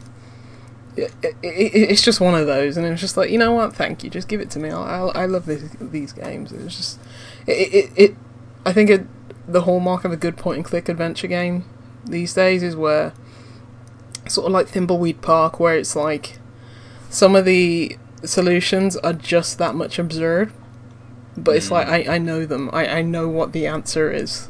yeah. Yeah. Yeah. Where it's like the you know the the hamster in the microwave or whatever it is, or, or in the freezer or what. And it's just like I, I, I it's ridiculous, but it follows that kind of science that point and click adventure games, good ones, do, and it's just like Mhm. yes, I've got everything here. So yeah, those Nice. are my uh, surprises. Nice, yeah. nice. Uh, I, I think for me, surprise game is a difficult one because I kind of try and keep up on lots of stuff, but you know, just by the nature of kind of what we do. Uh, but for me, I think it is Kentucky Route Zero Mm. because I'm like, oh shit, they finished it. Cool. Yeah. Uh, we'll I'll speak about that later. We'll move on. carry then. on. No, if if you We'll want to, no, move carry on. if on. you want. Okay. No. Well, uh, I, I suppose that leads us into something that I should be talking about uh, sequentially. And yes, I had got it wrong because I hadn't checked off one of Lucy's earlier, which is why I was confused about what we were talking about. It's fine. Um, You're drinking. I just you use my tackle a lot, brain. It's fine. Yeah. And also, don't care that much. But mostly the brain Yes. thing, I'll say, because that makes me seem smarter. but also, one of the surprise games, uh, which kind of fits into something that I had picked for my favourite time waster, Ooh. uh, was Dreams. Oh, yeah. yes. because I didn't expect as much from this that than I ha- than I actually got from it. Uh, it's Yeah, it's it's you know, Dreams is this very weird uh, game and experience and art creation tool that Platform. kind of yeah plat yeah platform I suppose uh, that has allowed some very interesting and odd experiences to be made for me to go in and, and be able to play. Uh, and like kind of Fall Guys, it's something that I check in with every now and again, and that holds me for a little bit, and that just kind of, you know, it's a game that everyone has known about for a little while, but actually when it releases, it's like, oh, this is actually kind of what it is. We get this now. We understand what this is going to be and kind of how this will sustain itself.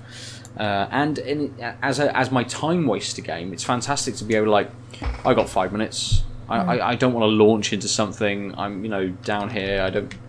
I could play a bit of Fall Guys, but with Fall Guys, I like to get into that zone of maybe playing two or three rounds, and then having a couple of really good rounds on the trot, and then dropping it. Whereas Dreams, you'd be like, I've got five minutes. I'll just I'll just search a term and see what comes up and play something. And it is fantastic as that just a little bit of time, just to, just to kind of not even waste, not even a time waster, just a just a sink, like a sink.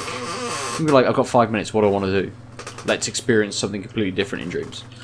Yeah. And uh, there are some standout sort of uh, experiences in it, which people have put lots and lots of time into. Whether that was when they were playing it in the beta and have built it up since then, the, you know, the main campaign uh, and experience called Art's Dream, which um, Media Molecule put together themselves, which is a, which is a good experience to kind of play through and and runs you through lots of different kind of gameplay elements and stuff. Like it's a really good game to just be like, well, I don't know what I want to play. Let's play Dreams. Let's, Right, I uh, mean, let, let's see what it think- throws up. Like, Yeah, I mean, is there a way? To, it, it seems like it serves up things really well. For like, like if you have like library par- paralysis, you'd think, oh, a game that is a platform that is a, its own library would suck. But it, uh, it sounds like, I guess because everything tends to be short, you kind of are you're willing to spin the wheel. Absolutely. more Yes. easily. Yeah, absolutely, and I, I think it's really, uh, it, it's really good in the way that it sort of curates games on the front page, But then mm-hmm. if you've kind of exhausted that experience, and they, they do update it, they do refresh it quite often. There are different game jams in in the game that you can kind of say, well, I'm going to go and see what the top picks are from this game jams. And, and play all of those, or you can just search a term. You could just Yep. put in like 2D and see what comes up. You could just put in horror, as, Nude as we've previously Sonic. done, and, and see what comes. Dude, Sonic. I mean, that's definitely there. That's just Sonic without shoes on, which I don't want to know what the feet fetish Sonic community is. And- Oh man, you imagine out his feet are crammed right into those little pointy toed fucking shoes, and they're massive. oh no, I'm Uh, sure. I'm sure there's some weird fan art where he just has one real long toe, Oh, fills up the shoe. Just stop. Let, Mate, us carry on, I- please. I- I Oh, think- I, I, I- I I think regret mentioning Sonic. but well, it, it, it does bring up an interesting conversation, which we've had about licensing in this thing, and you know how you could probably make Super West. Barrio, Super Barrio Brothers, and they just don't have mustaches or something like that. Uh, because all Nintendo stuff was removed from Dreams because Nintendo, because was they it? do, had a hissy fit and just destroyed everything. I mean, Like, Ri- rightly so. Yeah. Especially on They a got- you know competing platform, but Yeah. yeah. I mean, the one thing I hope for Dreams is that it comes to PC. Um, Mm, yes, Because that yeah, seems yeah, like- definitely. the place to be for that kind of creation tool, and hopefully it gets a second wind. And we see because there was like you know that that kind of thing at the start of the year where it's like, look what people made in Dreams. It's so cool. But I feel with like people moving on to the next generation when they can find a PS5, I think there's a potential for that game to just get forgotten, which I had suck. personally. Um, and and yeah, but Mm.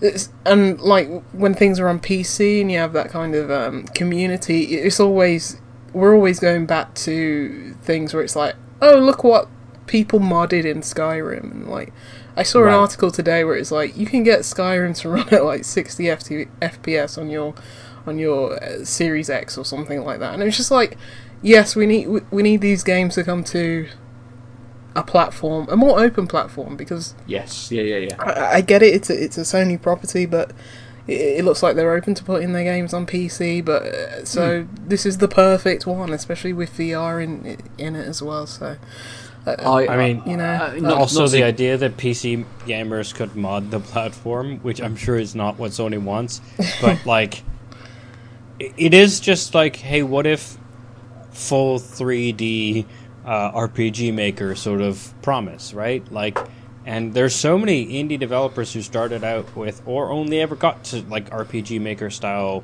things, but there's so many games that like with very different approaches, etc. And to have an actual flexible sort of GUI based engine that like does for at least you know with a lot of effort sometimes compared to if you, but it, the fact that you don't need to know like learn how to code Unity or Yeah. Unreal Mhm. and like Unity was this huge thing for the PC, right?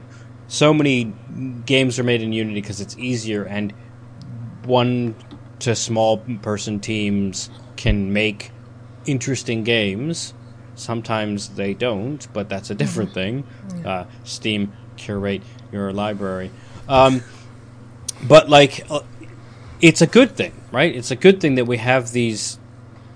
The, the, that the the engines are now advanced enough that so much is Yeah. inbuilt or point and click, and Dreams represents the like, wow, there's so much you can do with just pointing and clicking yes. and importing yeah. and sharing. I think the big thing is the like, I make an asset and I just throw it out into Dreamland, and then someone else does something with that asset. Yeah. And there are people I'm sure who just get a kick out of making assets. yeah, Yeah. yeah, and and there's also the fact that this is. You know, advertised as a game first, which I think a, a lot of people the, Mm. the the hurdle is like, oh, this is just a tool. You know, like Unity or or Unreal and stuff like that. People might feel a way about going into something which is just like a development tool, whereas you look at like Minecraft and Roblox, and people have built gonna like it's- careers it's like that out of that. And it, RPG Maker and game, yeah. Minecraft, like combined. Yeah, In the, I think the- Dreams the fact that it's its own platform mm-hmm. is If it were to come it. to PC, like it can on PS4 to a certain extent, but as I say, that's a seven-year-old console. People are m- moving forward. I, I think absolutely put that on PS, it, PC. Yeah, I mean, Yeah. Yeah, because I, I like Media Molecule and like what I've heard from you, Ben, and just the wider gaming talk is that that game's real cool. So, Yeah. It's fun. It's fun. Uh, which why it sits yeah in my in my favourite time waster slot. Hmm. Uh, so let's roll back around. Well, to I mean, you. My, my favorite time Oh, waster shit, is yeah, yeah, Adventure Communist, which is the sequel to Adventure Capitalist Capitalism. It's an idle game that I still boot up several times in the day to just push buttons on my phone when I'm bored with Facebook. It's Isn't legit Facebook- just a isn't time Facebook waster. The opposite isn't Facebook adventure capitalist as well. Like, Yeah, yeah. that game doesn't need to exist but- because it is but- just social media. No, but I would say adventure capitalist uh, is it's it's ad venture capitalist because you get bonuses for watching ads, An ad venture communist, which is hilarious because it doesn't make sense because you watch it like it's, but it's a, it's a better game with a longer runtime, um, and like. Uh, I went back to Adventure Capitalist because I beat that a couple years ago on Steam. And I was like, oh, I'll play it on the Google Store. And I'm like, oh, this is not aged well as far as an idle game, but also, um, Communist just is slightly better. There's weekly events which you don't have to do, but they give you bonus that are like a separate tier, uh, which actually like better to just like, oh, this weekend I'm going to pay attention to this idle game most of the day. And it, but the thing is, the payoff is things in the regular track of the idle game, which I am not in a rush to finish because that's sort of the point. Um, I think that's kind of why I, I like it because in this pandemic-y world we're in, lockdown, etc., it's kind of nice to just be like, this game kind of doesn't end or won't end for a long time. I'm on level 56 of 105, I think is, but no, I think I, they have code. People know that there's code enough for 105 levels okay. but um, they haven't like released them yet or whatever. Yeah, yeah, yeah. So it, it's just a thing you can play and feel like you're doing a thing in the worst case, in the worst sense of the thing. But sometimes, well, if you're looking for a time waster, that's exactly what it is. I, you know, on on the Yeah. loo, cooking, waiting for people to come downstairs after you've cooked. Just woke up, don't want to start a YouTube video on the tablet, but don't want to get out of bed. You know, all these moments are like time wasting moments Yeah, and sometimes you're like, I don't, I don't want to know how much the world is burning, so I don't want to start open Facebook. I'll open this silly game. yeah, that's fair. Yeah. Uh, Those- Lucy, those have you got a weird time rest- waster? Yeah, those weird restaurant burger time kind of Oh yeah, yeah, yeah. yeah. games were just like the perfect thing. So yeah, Nice. very much time wasters that are like they they they, they, they launch on the eShop for like seven ninety nine and they go free within a few months. So I just pick them up when they're free and flip some burgers. That's, that's You know, that very uh, diner dash kind of thing. Yeah. Yeah. Good. Let's uh, roll through our next categories each. We're lingering a little bit. Let's let's let's let's not burn through, but let's discuss the next categories speedily. Lucy. Yes. I'll go for a uh, my favorite cozy cup of tea game. Ooh. Ooh, Yes, which which had a lot of crossover with like the puzzle games, like Family. Was I was in about to say. Yep. Yeah. Um, some that are literally about making drinks are Coffee Talk and Necrobarista. Um, very much narrative kind of games. Sort of like yeah, I can just click through whilst having me cup of tea. Um, the Last Campfire, which was a again puzzle game, but it was a very uh, nice, relaxing experience. The puzzles didn't, you know, that they were challenging but not too challenging, and it's like you had this nice Nordic lady talking over things. It's like That's yes, the is Hello very- Games. Yeah. isn't? Yeah. yeah. Um, cats organised neatly. That was one of them. Mm. Uh, I was gonna say it- when you said cup of tea game, I was like, I, if you had, we hadn't already talked about puzzle games, I would have said con. Yes. Uh, yeah, just basically, I can click through this in one hand, have my tea in the other, but uh, one that you need both hands for really anything on the Switch. Um, even though I could just be like that with a Joy-Con, just laid back, you know, just pointing. Um, is in other waters, which was that kind of Mm. uh, subterranean like s- sea adventure game, which was uh, very much a narrative ex- adventure. Um, Murder by Numbers, which was the Picross uh, Phoenix Wright kind of thing. Um, Oh We- yeah, I need to add that to my list. That and um, oh, that other, that weird.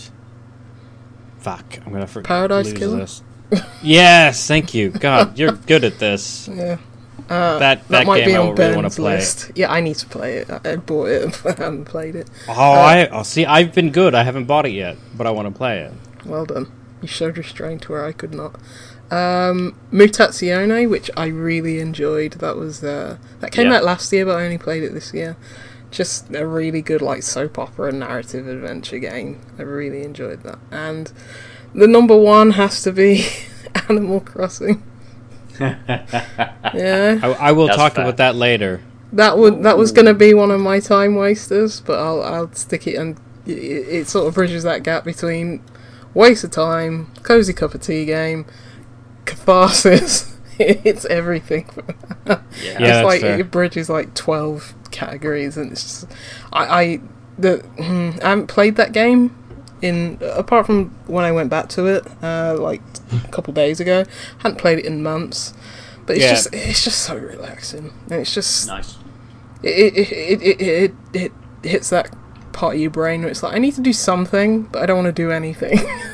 Yep. I'll just chop down wood and collect things on the beach, and it's a special game, and it is like literally the game of the year. That you know, one of the games like Among Us and Yeah. uh, like uh, F- Phantasmophobia, and Yeah. Yeah. to a lesser I extent, mean- and Fall Guys, where it's just like, yes, this this hit a new. That, I mean, that was going to be one The of my audience. topics, but I ended up. Um, uh, mild spoiler alert. I'm going to talk about Animal Crossing, Crossing in a bit later, because I realized that that topic meant more. But we'll talk about Sure. it. Yeah, yeah, yeah. Yeah, That's fair. Nice. Nice. yeah. Uh, those Adult. me cup of tea. Yeah, me. It's me. It's me. Hey. Um. So, um, I realized. I mean, uh, mostly because of First Look Tuesdays, which helped again. Oh no, hang on. Uh, Cozy cup of tea game. Have you got Oh, one? goes a cup of tea game. No, it's yeah. Sorry, it said already. It's it's it's cat or cats organized neatly was Ah, yes. Okay. was it fits that bill as well as the puzzle games for me. Yeah, that's fair. That's fair. Do you have a Uh, cozy tea game? I, I do. A I tea cozy game. much.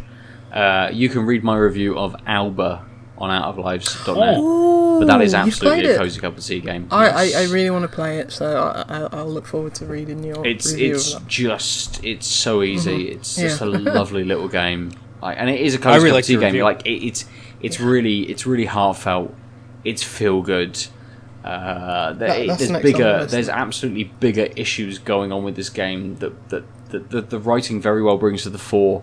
But you could just sit down for five, ten minutes with a cup of tea, chill out, play this game Hmm. a little bit, and you're and you're good. Yeah. I, I I have that downloaded on iPad and everything ready to go. Just mm, Play it. Yeah, Play it. I, I, I I'm really looking forward to playing that. Yeah, Nice. especially as it's Good. short.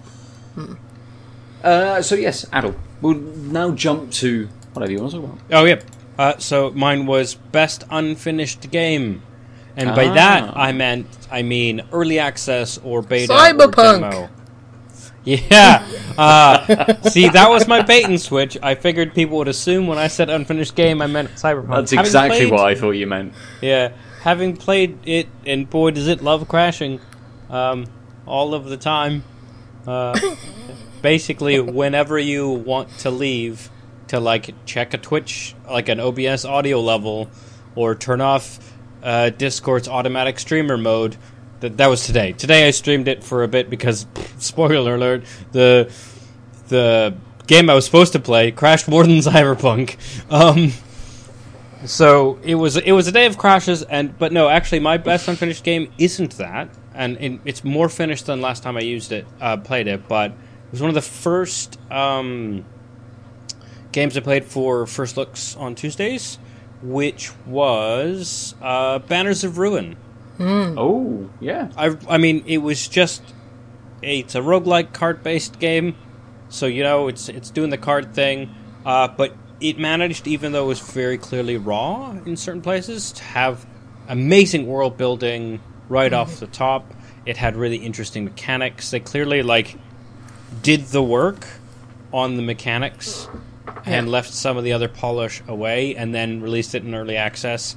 And it's a game that I'm going to gladly go back to. And one of the reasons why I haven't is because I've been waiting for the big like release. this is our big release patch because I really liked it and I don't want any early access troubles to spoil Or my really fatigue, yeah. good feels about it.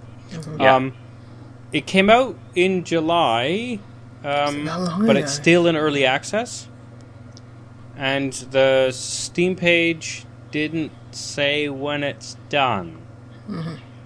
Which is one of the reasons I hate early access, but it's definitely very playable now. I'm sure if the Yeah. VOD is not up, but the VOD was not up. We didn't do a VOD. It was before we were doing VODs of first looks, and now I'm sad because that was a good run through. And Lucy was in the back seat, so I mean, Lucy yeah. watched me play. So I mean, did you have any thoughts about it? No, it, it's like of all the card games that you talk about, that's that one is on my wish list. Like, like it, I liked the art style. I like animal people anyway, without being a furry. Um, There's nothing Yeah, wrong it- with that, by the way. oh no, not at all. Just stating my claim. Um, I mean, you're the one looking at Sonic's feet, but anyway. Yeah, because you brought it up. You, brought it you literally were the one bringing it up. That's yes, not how it banners works. are, banners are ruined. yeah, yeah. I, I, I like. It, it's got a kind of um. Gosh, what was the name of that game that everybody liked? The, the, the, roguelike. No, the. no, not that animal game. The roguelike that uh, that everybody likes. Slay the Spire.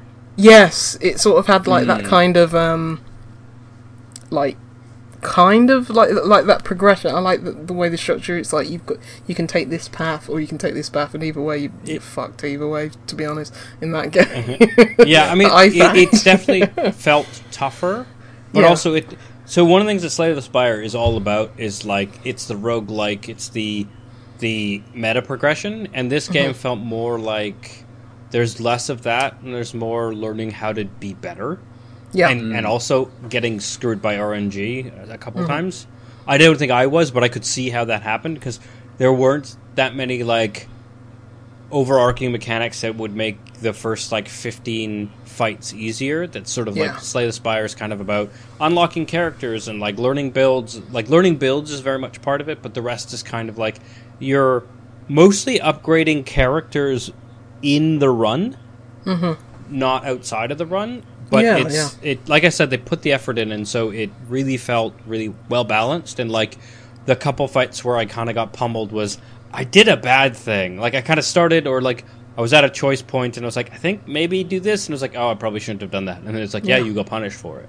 Um, yeah, yeah. I, Yeah. I, I, I like the different characters and their different abilities, and yeah, it it, it it was interesting, and yeah, to see, I think seeing that full release would be interesting.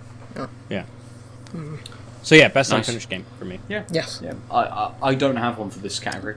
Neither do I. Uh, I, Fair. well, I, I, I mean, I do, but it's part of another category. Okay, so- just br- bring yeah, bring it up when that happens. Yeah. Just say this would be what I would would. Yeah. I mean, spoiler: alert, Cyberpunk, if it was going to be anywhere on today, would be here, but it's not. That's because it's not Um, your favourite. Well, it's. I mean, I mean, it's only si- been out for, sidebar. you know, it, it it's really unfinished, but also minutes. kind of boring. You're in. Yeah. but it's only been it's only been out for forty minutes. It only took forty minutes to make, so don't you know? Don't worry. It's it's Yeah, it's fine. Took 40 minutes to undo all that goodwill. You yeah. fucking did, yeah. uh, we're going to uh, my next category: games that have completely fucked it. Uh, that's not one of my categories. Um, I got one. I played it today. I played two today, to be honest. um, I will jump into a game which I think really could have made my my top three. It was very very close, uh, but the one thing that I kind of that, that, that highlights this game for me, and my category is best sword combat, and it Ooh. goes to Ghost of Tsushima. Not Nidhogg. two. Not that Near come out Dark this 2. year? This was just Did, last did year. that come out? maybe. Yeah, it was last yeah, year. I think that was like, Uh, I know because I played at Christmas with Ben. That's Nice. yes, we did. Uh, so Ghost of Tsushima, it kind of hits a few categories. I, I could have, you know, it doesn't have to necessarily be best sword combat. It could have been kind of like full open world. It, there's there's lots of stuff, but Ghost of Tsushima is another one of those games. Like I'm playing Days Gone at the moment, and it kind of hits those same beats, doesn't it? It's like that ro- open world kind of game, which changes things up just a little bit yeah. not a huge amount. Ghost of Tsushima is one of those games which looks beautiful, changes things up in a way that it, it, it alters kind of the navigation of what you're doing. You don't have to worry about the minimap. You could just follow the winds as you at you know as you as you press the button and the winds blow you in the way that you kind of need to go. But the the thing that really kept me with this game was the sword combat. Uh, you know, there's there's games where I've enjoyed the combat, like The Witcher 3, super controversial in its kind of combat uh, mechanics and people not really liking it. Uh, Uh, but the Ghost of Tsushima does a very good way of of its main mechanic, which is sword combat, which is being a samurai and fighting. Like it does try to balance you between the whole idea of being a being a kind of a ninja assassin and being this honorable samurai. And I found myself moving much more towards honorable samurai most of the time whilst I was playing the game. Like I, I did standoffs with characters. It's like you can stand off, or you could jump off your horse and hide in the bushes and then attack them, kind of thing. And I would like, yeah, I'm gonna fucking stand off because I want that like sword pull against my first opponent, Yes. and I Yeah. want that secondary motion against them. I want to see this very beautiful, fluid motion of how I'm cutting these enemies down. Like the, the sword combat's really good, and the idea that you flow between these different stances, and some stances are better for some enemies. It, it just worked that out very well. And coming from something like Sucker Punch, which had done the infamous games previously, this is a hmm. really good evolution to what they were kind of doing previously, like allowing you to do different kind of stances and, and, and moving between different things and having different kind of combat elements. So I'm like, yep, I'm in this stance. I can tap, tap, tap, tap, tap, tap, square because I know it's going to be like pat, pat, pat, pat, pat, pat, pat. But actually, in this stance, I want to be a bit more refined, a little bit more held back. I want to block, and I want to do this, and I want to parry, and this sort of stuff. And and that combat was the thing that kind of pulled me through that game. And I'm sure a lot of people will talk about you know, the story and the way that the world looks and those sorts of things. But the, the, the sword combat was the thing that just kept me going through this game. Um, and probably another very difficult topic for both of you to sort of fit into because I mean, how many how many games do we really get like super refined, excellent sword combat in these days? I I I I could um, just just just just smash a few in there. Yeah, if you got Um, some, I got absolutely. one. Yeah, I've got one. So it might be one that we sort of talk about later. Um, uh, you pick up a sword at, at some point in it, and you can throw it. Um, I think there's even like an achievement for picking up and throwing Super the Hot? sword. No, Super Hot's what do you mean? I mean, good, the- good, good guess though. Uh, Streets of Rage Four. Yeah. Yes, nice. Yeah. Are we going to talk about that later? Or... Yeah. Uh, it's not on Yeah. my list, but that's because I never owned it and I only played it Yeah. one time with you guys, and then this, and then the, the sharing kept dying, and it made me sad. Um, Ben, is it on your list? Uh, under one of your categories, yeah. Okay. Yeah, it's under that category as well for me, so we'll just talk about it later. Yeah. um, I kind of figured. Uh, mine though is a game that came out in 2017, but I only really played this year, but with friends. See if there's. Uh, Stick Fight. Oh, yes. The game. yeah. There's a sword in it, and it's fun. Wh- When you Mm-hmm. can stab someone in Stick Fight, you feel OP. yes. So that's that's my best swords of the game because I That's played, fair. I played um like in January with a friend before he left, and then uh, I played a bit when we did our pub crawl in lockdown one where we all made our own pubs here because I live with five other people, and I made a barcade, and we played stick fight here on this screen in front of me, and then on the wall there I had the projector and switch set up so there was Mario Kart. Yeah. Uh, but yes, stick fight. Uh, I, I I always knew of it, but it's it's in that realm Yeah. of couch co-op games that like. I like think Duck maybe you can play online, but it doesn't make sense. Yeah, so like that game's one of my favorite games I never play because I need someone here. Otherwise, it's not the same. yeah, yeah. Uh, so like Ben, back in the like when I lived in Easton, and you came by a couple times. Even when we played another game, I think we still managed to like squeeze in a couple runs of Duck Game before trying something else. We did always because yes. we we we had a a, a a proto series that never went live called Couch Co-op to yeah. try and explore these types of games. Mm-hmm. Uh, but we never managed to get them produced and published. And then You got busier, and I got busier, and then I moved even. You moved further away, and then I moved And then you further moved than further, that yeah. further away. Yeah. And anyway, uh, but yeah. So stick fight, decent sorting. Nice. Nice. Good. Yeah. Uh, I think Lucy, that leads us very well into the topic that you were going to talk about.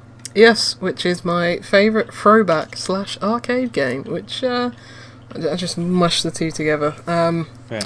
uh, Crash Bandicoot 4, Ooh. Ooh. which I've been playing recently, but it, it, it's very good. It hits. It, the, the physics are what I remember from Crash. It, it feels more true to that experience than the remakes did, which is which is nice. And it- yeah, it's got that new coat of paint and uh, yeah, it's it, it- it's like it's everything that you want from a you know modern Crash game. Um, Yeah. Tetris Effect, which is play on Tetris. You know, it's a very pretty Tetris. It's a very good game. Mm. Do enjoy it. Uh, Super Crush KO, which was which is um, played at the very start of the year. Um, sort Oh, of like an one's that? arcadey. It's kind of like 2D, very neon. Um, this woman's trying to rescue her cat. Um, yeah, it is the yeah. one I'm thinking of. That seemed like a ton of fun. Yeah, I, I really enjoy that studio and their arcadey games. This is just another Ooh. really good one. Um, It's um, it's half off on the Steam store right now. By the way. Ace, Nice. pick it up. Um, Disc Room, which is just a bullet hell, Yeah. reverse kind of bullet hell game. Still need to get back to that. Streets of Rage 4, which is like a, a lot of side-scrolling beat 'em up games have come back this, you know, recently Mm. and have just not hit those highs. Um, I really enjoyed Streets of Rage 4. Um, and playing with you two was fun as well. Uh, Oh man, it was tons of fun. It was also my only experience with the game, uh, and I think we got like five missions in or levels in before Yeah. streaming Yeah, started to die. four, something Uh, like. It's hard to tell because it was like post recording, still drinking together mid lockdown, so everything's a little bit of a blur. Uh, but I loved it, and I was like, I should buy this, and then I realized I want to play this with other people. oh wait, we'll have to get back to guess. it. Yeah. Yeah, We'll yeah. to- I mean, Yeah, it, we only didn't because uh, for some reason it didn't work from my computer that one time, Yes. and I don't know why. yeah. I mean, it's funny because that was the first time I and and lockdown did actually. There, so, sidebar. Um, surprise technology of the year would be um, because I, I play looked into? Parsec and stuff, but actually Steam Hmm. Remote Play Yeah. just just works. Like I played with a. Uh, one of the early Lego Indiana Jones in remote Mm-hmm. play with a friend in Canada with a crappier like a cable internet connection, which is like less than 10 Mbps down kind of thing, and we could play. It was like negligible lag. Part of it is because Yeah. they're like mushy controls. I think that helps. Uh, but like, yeah. boy, did not expect that to be a thing. Thought for sure that wouldn't work. Definitely did work. Uh, Steam Yeah. Remote Play is shockingly good. Um, except that one time where we were drunkenly trying to play Streets of Rage together. I think that's something to do with the game, not exactly remote play. It's, um, Yeah. anyway, um, Hunt Down, which probably would have been on like the top ten if I'd made one. Um, that very much uh, Contra kind of side scroll beat 'em up, just over the top, stupid action like sort of like um, Broforce. Uh, Yes. Bloodstained Curse of the Moon 2. Not quite hitting those highs as the first game because I think that was more of a surprise, but yeah, more Castlevania, can't go wrong. Uh, new Super Lucky's Tale, which is 3D Oh, yeah. platformer, but a very good one. Didn't expect it. Started playing it for a Game Pass quest. Loved it. Um, like 100% a lot of those levels, so Wow. all of them really. Um, yeah, so fantastic game. bit under the radar. And number one, Tony Hawk. Ah, Nice. classic. Like, Perfect. yeah, it, it, everything could have gone wrong with this game, but uh, the, just the care and attention to detail and the love that was obviously put into it. It's it, it, I love those games. and It's just it's so good to go back. You know, like before. I think it like the week before it was announced because it, it was announced and came out this year, which was nuts. Um, I was like playing Tony Hawk 2 on an emulator, and it's just like, mm, if only this was like a real thing, and then it became real, and Mm. it's just like uh, one of the best things this year. Yeah, Yeah, I need to. I, I, I need to go back and play more of that multiplayer. I've gotten better at Tony Hawk, and it's like. I, I- there was a point where I was playing online and these people are getting like uh, two million point combos. It's like I'll yeah, I remember that. that. was when you you talked about it on the pod. You were like, yeah, "This is good, but also yeah. I'm I'm better than most people, but the people who are better than me are like, League's better. It's like yeah, so Yeah. far away. Yes, it's like I'm a millionaire, but these people are billionaires, so I, I Yeah. am like I don't even factor. But just even just okay, yes, I'd get angry when like someone would take all my graffiti tags in like the last second of the game. But it's just like I, I enjoyed just being in that space and skating around. It's just there's, there's nothing better, and I want them to do three and four so badly, and I'd even Hmm. give Activision money that. That's fair. I "Wow, bought I bought this with reward points. Mm, Same Nice. with Crash because screw Activision. Um, you know, yeah, Yeah, Tony fair. Hawk Fair. better than it has any right to be. Yeah. And they put um, Public Enemy song in it, which was like a bummer for me when they said we're not going to get this song in, and they Yeah. So well done. Sorted out that licensing. Good. Yeah. Um, yeah, for me it was uh, Streets of Rage 4, which we've, Mm-hmm. we've touched on already. So I don't really have one, but that's fine." yeah, cool. I've broken the seal, so I'm going to go pee again. I know. I, I'm uh, absolutely thinking that I really need to. Go Uh, so I mean, why don't we just uh, let's roll some mid roll? Um, everyone can go pee. Cool. Uh, Because my last topic is really short. It's two. I'll probably grab. so- I'll probably grab my fourth beer as well. I was just saying, yeah, good idea. as well I- whilst yeah. I'm down there. I, yeah, Okay, so we'll be back in a couple of minutes. Um, more than the ad break, which is 60 seconds, but we're going to grab our final beers that have been waiting kindly for us. Yeah. Cool. And Back in the sec. beat. Yeah. Anyway, Perfect. Right. Welcome what are back. in? Two minutes and two two hours and two minutes. I will cut us back in roughly. Lucy, you're shaking your finger. What's going on? Oh, I was just saying hi. Sorry. Oh, Just saying ho, just saying hi. perfect. So we're cutting back in. Uh, we've Yes. got a, f- a couple more categories each, but we've still got some more beers. Uh, to, to yes, now. Maybe to we this? should open another beer. Yeah. Lucy's dancing. She wants to open another beer. Lucy, what are you going to open? Uh, the beer I've been waiting for all my life. Um, Wow. which is Oh. is the Tonko Atko. What do you say it? Ponkoatko or Tonko? To- Tonko. To- I'm assuming it's Tonko Tonko. Yeah, because the theme. If nobody Wait, the theme wasn't red berries? No, it was Tonka beans. Good guess though, dear. Um, or it could have been vanilla or oats. No, there wasn't vanilla in the last one. Anyway, this is a beer from Brew York. Um, I love the York. yes, I, I love the Tonkoko stouts, and this Yeah. is a. They've got this whole series going. Um, this is an eight point five percent uh, coconut, cacao, tonka, and vanilla oat milk stout called the damn. Tonka ton, Tonka Tonk Oat Co. Because it's got oats Ah. in it. Ah, words. Um, yeah. nice. Reading the card explains. Yeah, I'll read the flavour text. It says Tonka. The name of this beer, which I won't pronounce, especially after a few, uh, our most accessible version of the Tonkoko was originally brewed for the Brewdog Collab Fest 2019 with Brewdog North Street Leeds, where it finished second in the annual event. Now brewed again for Collab Fest 2020 with all the usual coconut, cacao, tonka, and vanilla, but once again with copious amounts of oat milk in place of the usual lactose for that sweet and creamy finish. Ooh. So that's interesting. I do. I Um, have noticed that's a trend um, with uh, getting more oats in non-standardly oat beers, and I think I think it is exactly that. It's like realizing, thanks to people using, I think honestly, just like vegans and vegetarians pushing oat milk in places, Yeah. realizing that oat is a sweet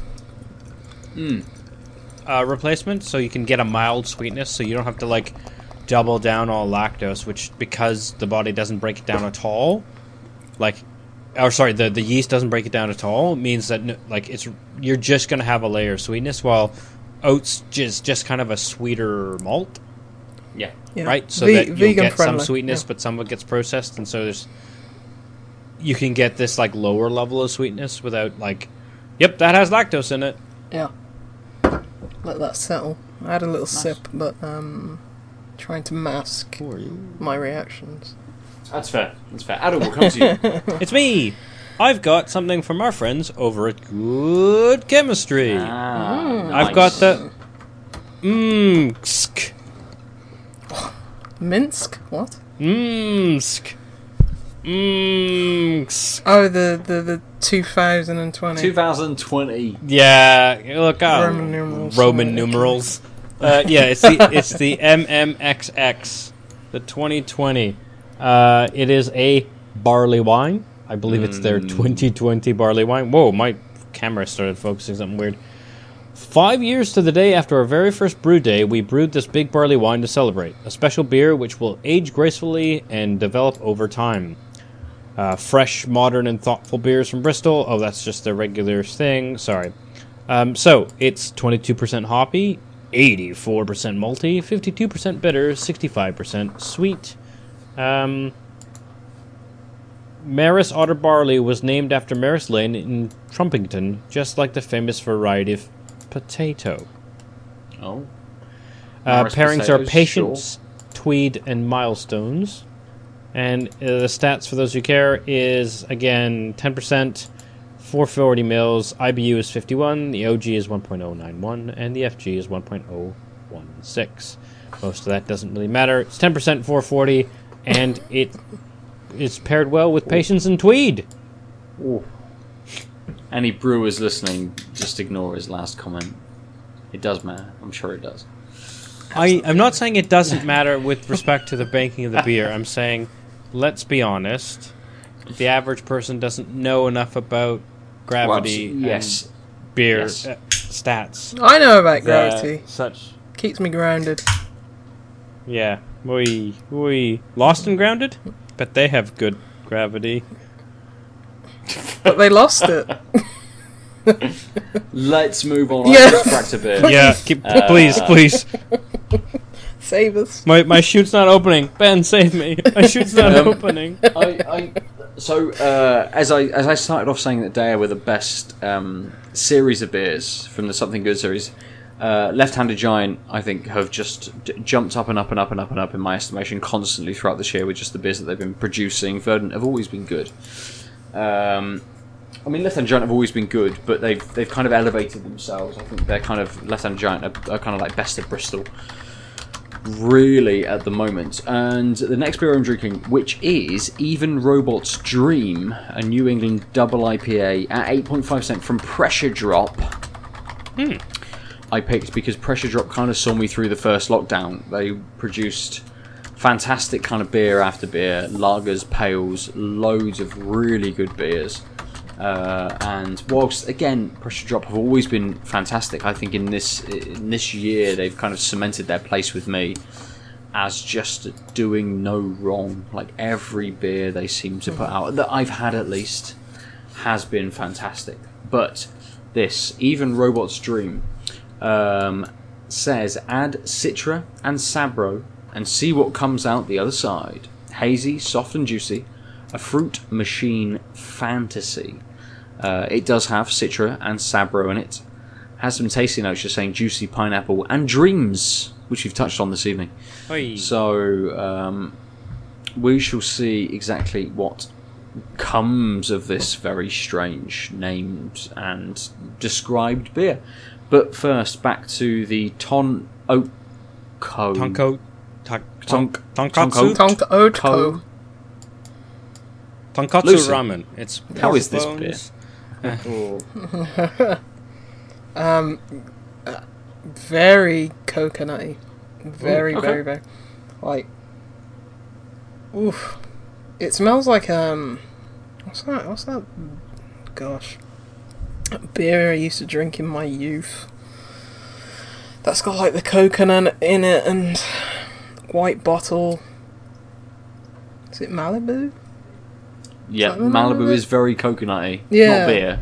Yeah, I, yeah. I, I, my, my mind instantly went to beers, and I'm like, what the fuck is she talking about? But yes, Malibu Yeah. very much fits with what you said. Yeah, it, it's it smells like Malibu. Like getting a lot of that coconut and like a bit of that alcohol as well. Um, yeah, very coconutty on the on this on, on the smell. Hmm. Mmm. And you're getting it in the taste. Quite a lot in the taste. Okay. Yeah, first and foremost is that coconut. It's very sweet as well. Mmm. Mmm. Ooh, something else presenting itself.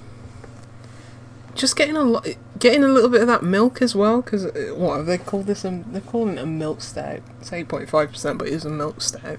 Mm. Yeah, getting a lot of that milk, a lot of that lactose. So much coconut. It, it, it's not it's not as boozy as it smells, even though it's eight point five percent. It's still fairly easy and fairly fairly drinkable. It's you don't have that kind of like harshness of the alcohol at all. Um, a wild Kim invaded. appeared. We're Dun, dun, invaded, not in, a, not in a Twitch way. A wild Kim appeared. Hello. Hey. You okay?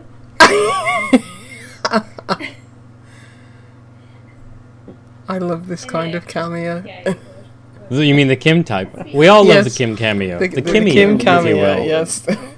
Either the Sorry. cat or the Kim. Completely up to you what you'd like to do. tell me what you're talking about. We're talking, we're talking about Lucy's beer. Which you can't hear about because I'm on a headphone. I hope it's really nice. Yes, it is. Thank you. It's very good. I like the sign language. This is great. Oh, uh, don't forget to say uh, Radari says hi from the chat. yes. Radari says hi, Kim. Huh? Radari says hi, Kim, Oh, hey. in the chat. It wouldn't have been. It wouldn't be the end of the year podcast without a Kim cameo. Yeah, We just need we a need Julian uh, cameo now. Ben. Please relay that we need more cameos. We, we need more cameos, they're saying. It wouldn't be the end of the year without you, uh, without an appearance from you. The beer is sweet, but not as sweet as Kim. Hey, Yes. very good. The beer's sweet, Yes. but not as sweet as you. Well, that's nice. Or it's really better. It is a little bit bitter, but not too Good. much. It's, it's Oh, I feel, I feel, I feel real mean about that now. we all know I'm joking, and I heart. Adam, Yeah. how Oh, is your beer? uh, my beer is a barley wine. Again, you can't hear. Yeah. Difficult. You can taste the beer, of course you can. I haven't Oh, tasted it yet, but so fine. it's Just barley wine. It's quite orange in color, like quite orange actually. It's like a like a processed honey. I want to say. That's Uh, really yeah, yeah, yeah. That's That's like bronzy. Yeah. Um, it's at ten percent. It doesn't have a lot of lacing. I'm kind of surprised. Um, ooh, oh, oh. Yeah, it smells like a barley wine, but actually kind of lighter than I thought. There's like a boozy initial nose, and then there's there's an undertone in the nose that I can't quite place. Hmm. It's um like it's kind of like the it's like a lactobacillus kind of like yeasty tartiness. Mm-hmm. Um, something that you can sometimes see in like sort of strong saisons. Yeah. That that sort of tardy note. Does it Wasn't taste expecting like? that. I haven't it- tasted it yet. This is just in the nose. Just yeah. the just the nose. ju- okay. Yeah. Because that's usually like, oh, has it, has it, has it, has it something gone wrong? Gone off? Like, yeah, Oh wow, it's not off. It's just yeah. It's been a while since I've had a barley wine. I forgot how distinct. Yeah. Because you know we often have these like ten percent ales or mm-hmm. whatever. Um, barley wines have that very specific drying the mouth out. Yeah, that vinous quality, yeah. Yes, thank you. And and that's that's what's going on here. It's this is good chemistry, not doing anything but a barley wine. I think this is um. It's not one of those like sometimes we have these like IPAs or um, like black IPAs or sours that like fiddle with sort of what does it mean for that to be a thing. Um, and instead, um,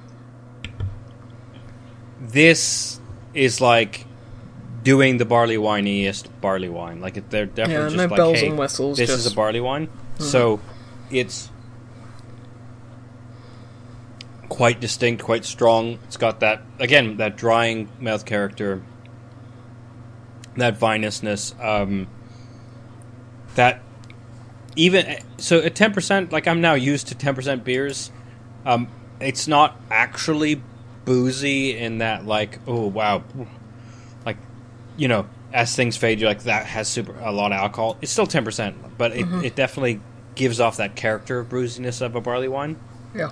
but it doesn't have that sort of follow through. So such that I think I could easily take more frequent sips of this to sort of have that main taste because the finish is kind of drying, not like in texture, but just in that barley wine sort of way. Um, but the fact that it doesn't um,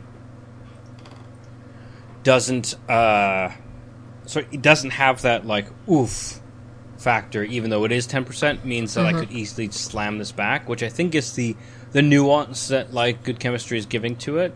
Is like they they have a good they they're very good at masking. Sorry, the lo- the ABV that they have is often not noticeable. Like if you said it was two two percent less, you wouldn't be surprised.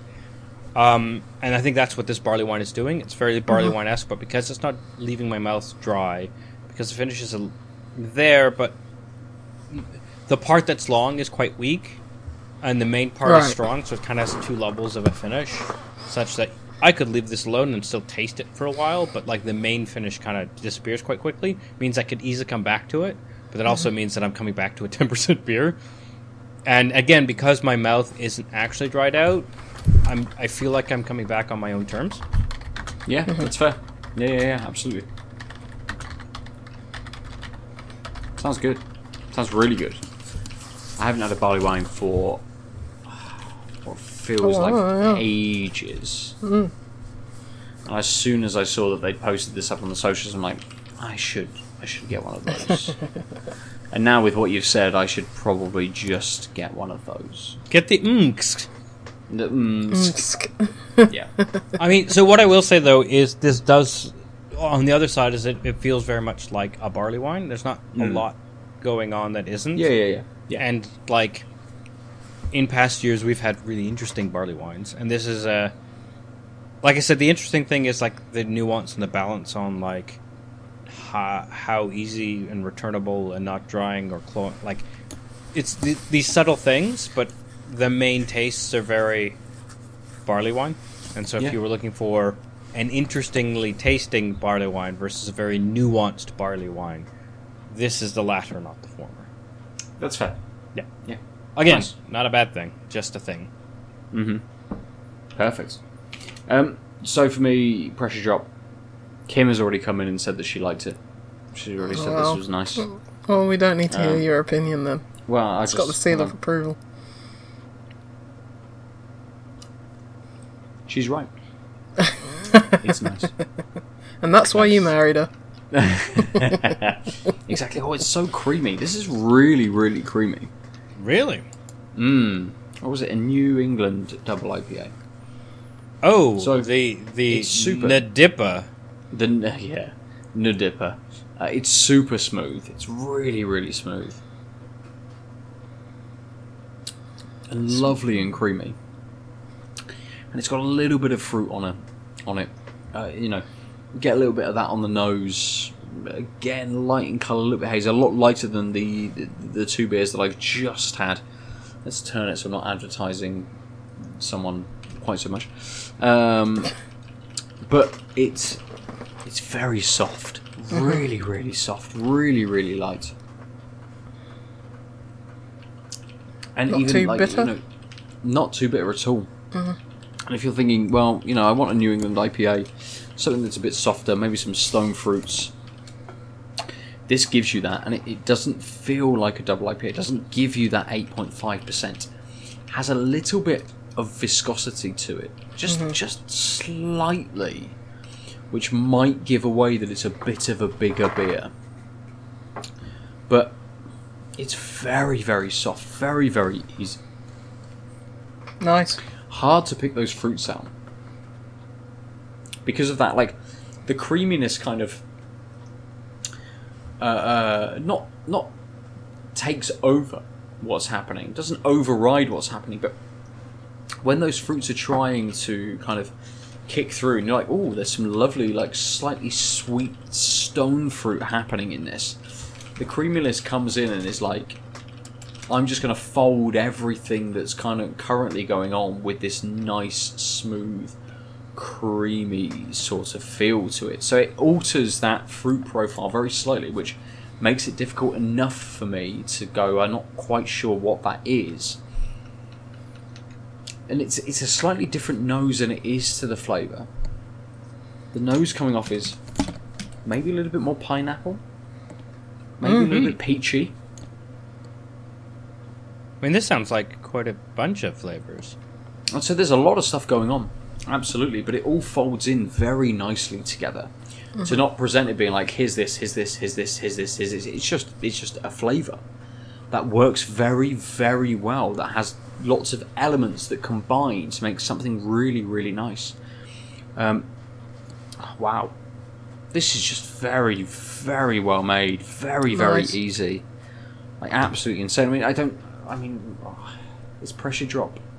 Like, you Yeah. You don't kind of expect I- I anything mean- different. I'm actually so I, I I- I have this list I was telling you guys about about like games that I should like seek out that I didn't get this year. I'm actually adding Pressure Drop to the list because I've only had a few of their stuff this year Hmm. that I, and I really liked it. But you've reminded me that like this is a brewery I should seek out Yeah. Yes, yeah, yeah, yeah. because And I think uh, every time the- the- anyone has on the pod slash I know has had the beer, I, there's never been a even if it doesn't win that week, it's always interesting and well Mm. appreciated. Um, absolutely I think I have And, a uh, pressure drop in the fridge as we speak. So nice, nice. And on the on the board, on the board of my favourite beers this year, there is uh, Great Heights, which was a pilsner from Pressure Drop, which is one I had several of after having the first one in the garden during the first lockdown and thinking this is this beer's fantastic. This is exactly what I want in this warm weather. Uh, uh, the, the the same with um, the uh, the Northern Helles from Donzoko, like that, Yes. and this um, Great Heights from Pressure Drop were beers that I sought out multiple times because they are they are perfect warm weather beers. mm. Just absolutely fantastic if you want to just finish work a little bit early and sit in the garden, Always. have a beer. Yeah, yeah. Well, yes, that's yeah, I'll sit inside outside in the freezing cold if I can finish work early. So yeah. sit there with a little Vienna lager or something and just in shorts. Yeah. the middle of January. Uh, good. Let's finish off our topics then, uh, and then we'll move into our top three for the year. Lucy, we'll come back round to you first. Real quick I think one. that's where we where we left off. Maybe. Yeah, real quick one. My favourite Hmm. monster effing up shit game, which is uh, Maneater and Carrion. I really Nice. enjoyed these games. Um, Yep. Maneater is just like stupid fun.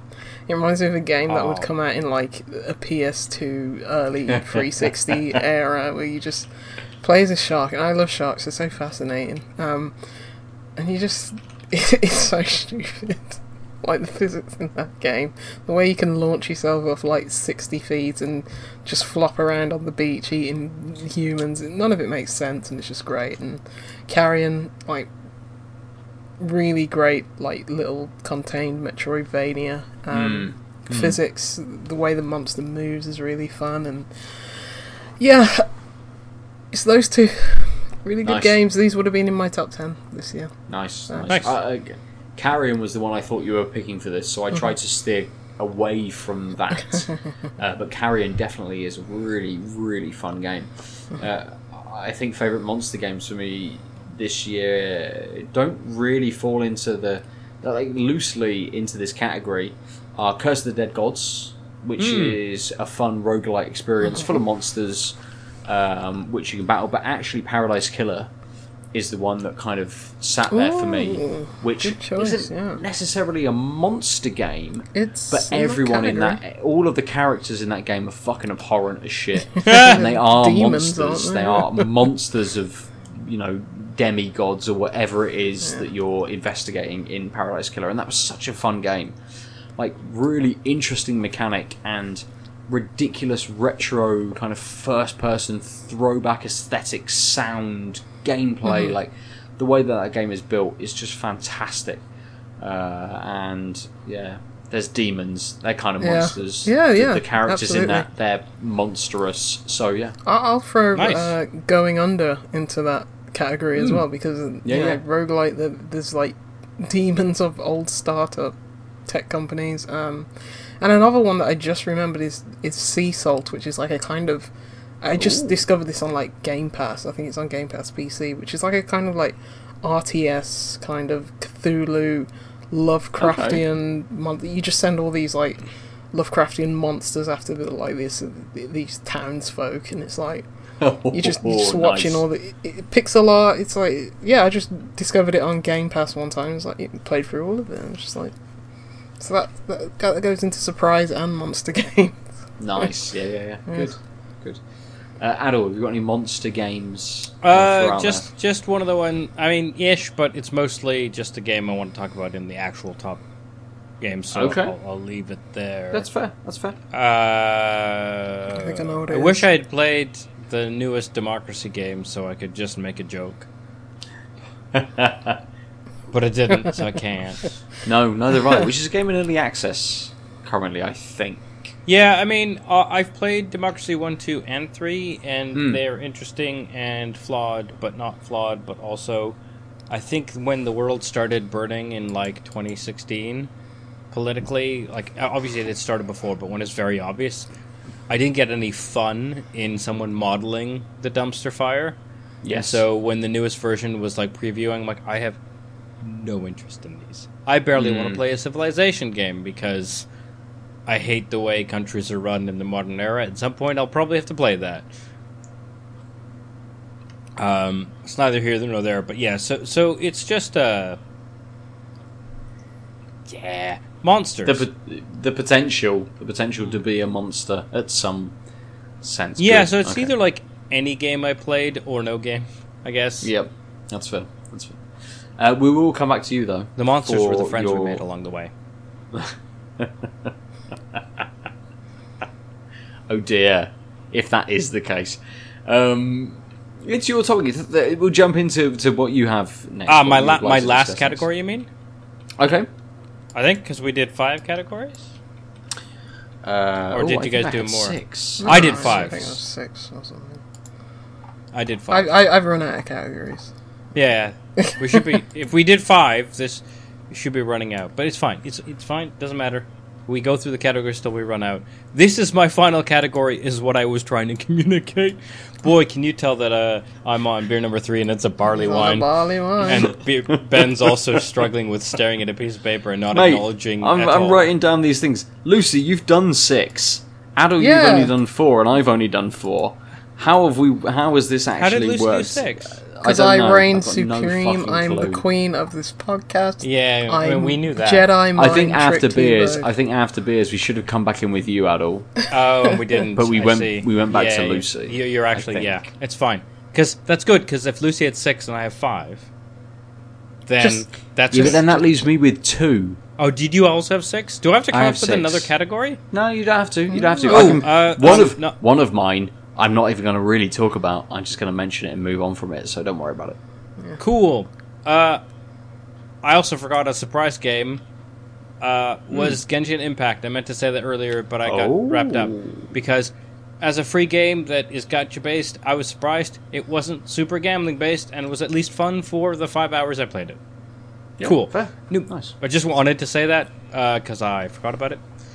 Uh, so my last category is, and I think it would have probably pushed into my top if I had managed, but the topic is game I forgot to finish, That's many for me.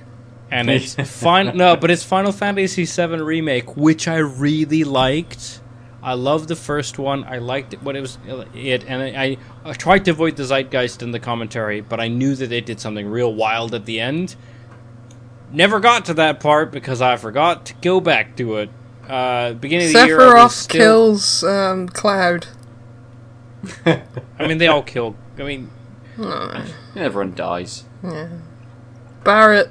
I mean, the real the real twist is Sephiroth kills Cloud. Pikachu in Smash.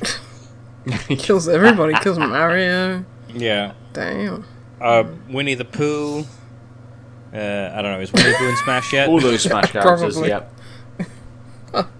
Anyway, Paddington um, Bear. So why it was important was because I really liked the game. I liked mm-hmm. the update, and I liked the changes to the plot. And then when I found out that it did some sort of wild batshit stuff, but I like actively avoided learning what those were because I normally don't care about spoilers. But I was like, I definitely want to play this, and then I forgot to keep going. Part of that was at the hmm. beginning of the year. I was still in my. Sometimes gaming is tough for me mm-hmm. um, Yeah. because of guilt, etc. I 2020 has finally solved that problem, but when FF7R was there around, like around uh, new, that was still a thing I was struggling with. Um, so I actually, when I was going over games I played, I was like, "Fuck! How did I not do this?" I super want to know what they did, even though it'll probably be another year and a half to seven years before Episode Two comes out. So it's not like I need to rush. Um, but I liked everything about the game, and I have a feeling that if I had finished it, it would have ranked. But I couldn't rank because I just was in like the point where I lost track of the game was before it sort of had a departure from the game it was remaking Right. Mm-hmm. Yes. which sucks Yeah. because I've avoided so much commentary and discussion about that game because so much of it was about whole it like it's it's na- no, no the notion of it as a remake versus something else and the like people complained about game of the year stuff because it was ineligible on the game awards because it was a remake Why? but then is it really a remake Come Uh, on. all these things I don't know how I don't have an opinion on because I forgot to finish it and that's why it is Well, my well, game I well, forgot to finish uh, I mean, fuck the Game Awards. yeah yeah, Yeah, obviously. absolutely. Yeah. Um, I'll talk about that game later. Probably. Yeah, I kind of. So this is what I mean, right? Like, it's like I'm pretty sure that because Ben actually played it, it probably ranked. I can't like. I was like originally, I was like, cool, I'll rank that game. I really liked it. I'm like, I can't rank that game. I don't know Yeah. enough. Of, like, Yeah, yeah, yeah. That's fair. I know That's enough about fair. it to know that I don't know enough about it to rank it properly because I just haven't experienced it. Yeah. which is why it's. I purposely saved this as my last category because it's like. Hmm. leads leads in very nicely into Yeah. your kind of yeah your your top three. Yeah, that's fair. Uh, Lucy, have you got a, have you got a game that sticks out? It's a game that you forgot to finish. There's too You many. You really so want to go back to? I mean, there's a lot. Yeah. There's too many, so I defer. Yeah, I mean, There's many. I mean, That's there's fair. definitely games I didn't finish. This is a game I forgot to finish because at, at no point was I like, I don't, I'm bored or maybe come back to it. It was literally just like, oh yeah, I definitely want to come back to it. I think part of it was like, it was also when I started streaming and I felt like I should stream the whole thing because sometimes your brain makes weird goals that don't make sense. And then I was like, out of, I don't have a streaming schedule, so I'll wait. So I won't play this when I want to feel that game. Yeah. Anyway, this is now inside Um, Adel's head baseball. We'll stop. Yeah, I, I, I think that game Kunai, which was um, kind of like a Metroidvania, uh, you're, you're basically it's got this very Spider-Man swingy thing that I started. At, the s- uh, I played at the start of the year. Um, I- just read about like the last chunk of that game where it was like there's not any like checkpoints and you having to redo things like like big swaths of the game. And I was like, I'll come back when this is patched. Got patched, never went back to it. So I Yeah. I'll say that because I, re- I really enjoyed it. It's probably something that I just um, I didn't forget to play, but it's just one of those I neglected that I that Hmm. I enjoy enjoyed the start of. Um, so yeah, I'll, I'll, I'll throw that in there because that's Nice. a good game. Yeah. Yeah, that's fair. Uh, for me, I think it's Cloudpunk. you don't need to finish that yeah, game. another game I didn't get around to. yeah, uh, yeah, Soak in the city. I think that does stem. I don't think that does stem from our conversation, Lucy. Like it's a game that I played a reasonable amount of Yeah. and enjoyed, but got to a point where I'm like, okay, something else has come out. I'll move on to that, and I just never went back to it. Yeah, And it was yeah. good enough that I would want to finish it, but so many things have perpetually had me going to them Mm-hmm. instead of coming back to things that I have yet to to finish for the year. So Yeah, I, Uh, I, I'd say you don't need to finish it because mm, the story doesn't wrap up in a satisfactory way for me. Um, Yeah. I think that's very much a game. Like, like I think in PC game, like, like they were very high in it, and like someone said it's their game of the year. I think just for the atmosphere and the driving's fun, but just just soaking in that atmosphere, and it's got like a first person mode now. yes, it has. Yeah, yeah, yeah. Yeah, it, I, I, that is what that game is. I don't believe the merit lies in the story or the voice acting or the writing. Just soaking in that world, that really pretty voxely, cyberpunky, Blade Runnery ro- uh, world. I think that's where the merit lies. So I wouldn't feel bad about not finishing that Yeah. game, to be honest. So yeah. That's fair. the The runner up in the category for me was Vampire. Hmm. Uh, you only started that recently, I- though. So Yeah, well, no, it was like October sort of time. So that's a few months back. a few months back, and I played it, you know, a reasonable amount, and then I was just pulled away from it, and just haven't gone back to it, and I've never, and I haven't thought about going back to it. You know, it's, it is a, it is a forgotten game for me in terms of actually going back and finishing that. But I, I feel like I got through enough of that game that it's one that I would like to see through, but mm-hmm. probably won't. Yeah. I mean, yeah, that happened. there's only you know, so much time in your life, right? Yeah, absolutely, exactly, exactly. Uh, okay, good. I mean, I think that's Um, why I wanted to bring up the topic was because sometimes Hmm. it's games that just didn't grip you long enough, and sometimes it's life got in the way. And so, like for me, I wanted to highlight that I didn't finish this game, but it wasn't because eh. It was bad, yeah, yeah, yeah. I Yeah, get you. it was yeah. just like, Absolutely, shit. Absolutely. South of the Circle for me, like that. Exactly. Yeah. that. Yeah. Yeah, yeah. Cool. Uh, I've got two topics left because of logistics. because Um, no, it turns out you both counted to six and I counted to five. That that's actually what happened, and None then you also can count. fucked up the rotation. and then I fucked up the rotation. yeah, but yes, but it's exactly. fine. I'll come up with a new Uh, category. Um, game I just thought of. Spoiler Two alert! games Couldn't that think I- of anything. Two games that I wanted to mention, Hmm. uh, not discuss so much because I've talked about them a little bit on the on the podcast before. Uh, the first, which I, I don't think anyone will be surprised by what the game is, but the category is best representation of New York to swing around in, Yeah, yes, I, I saw this one. is Miles Morales Spider-Man.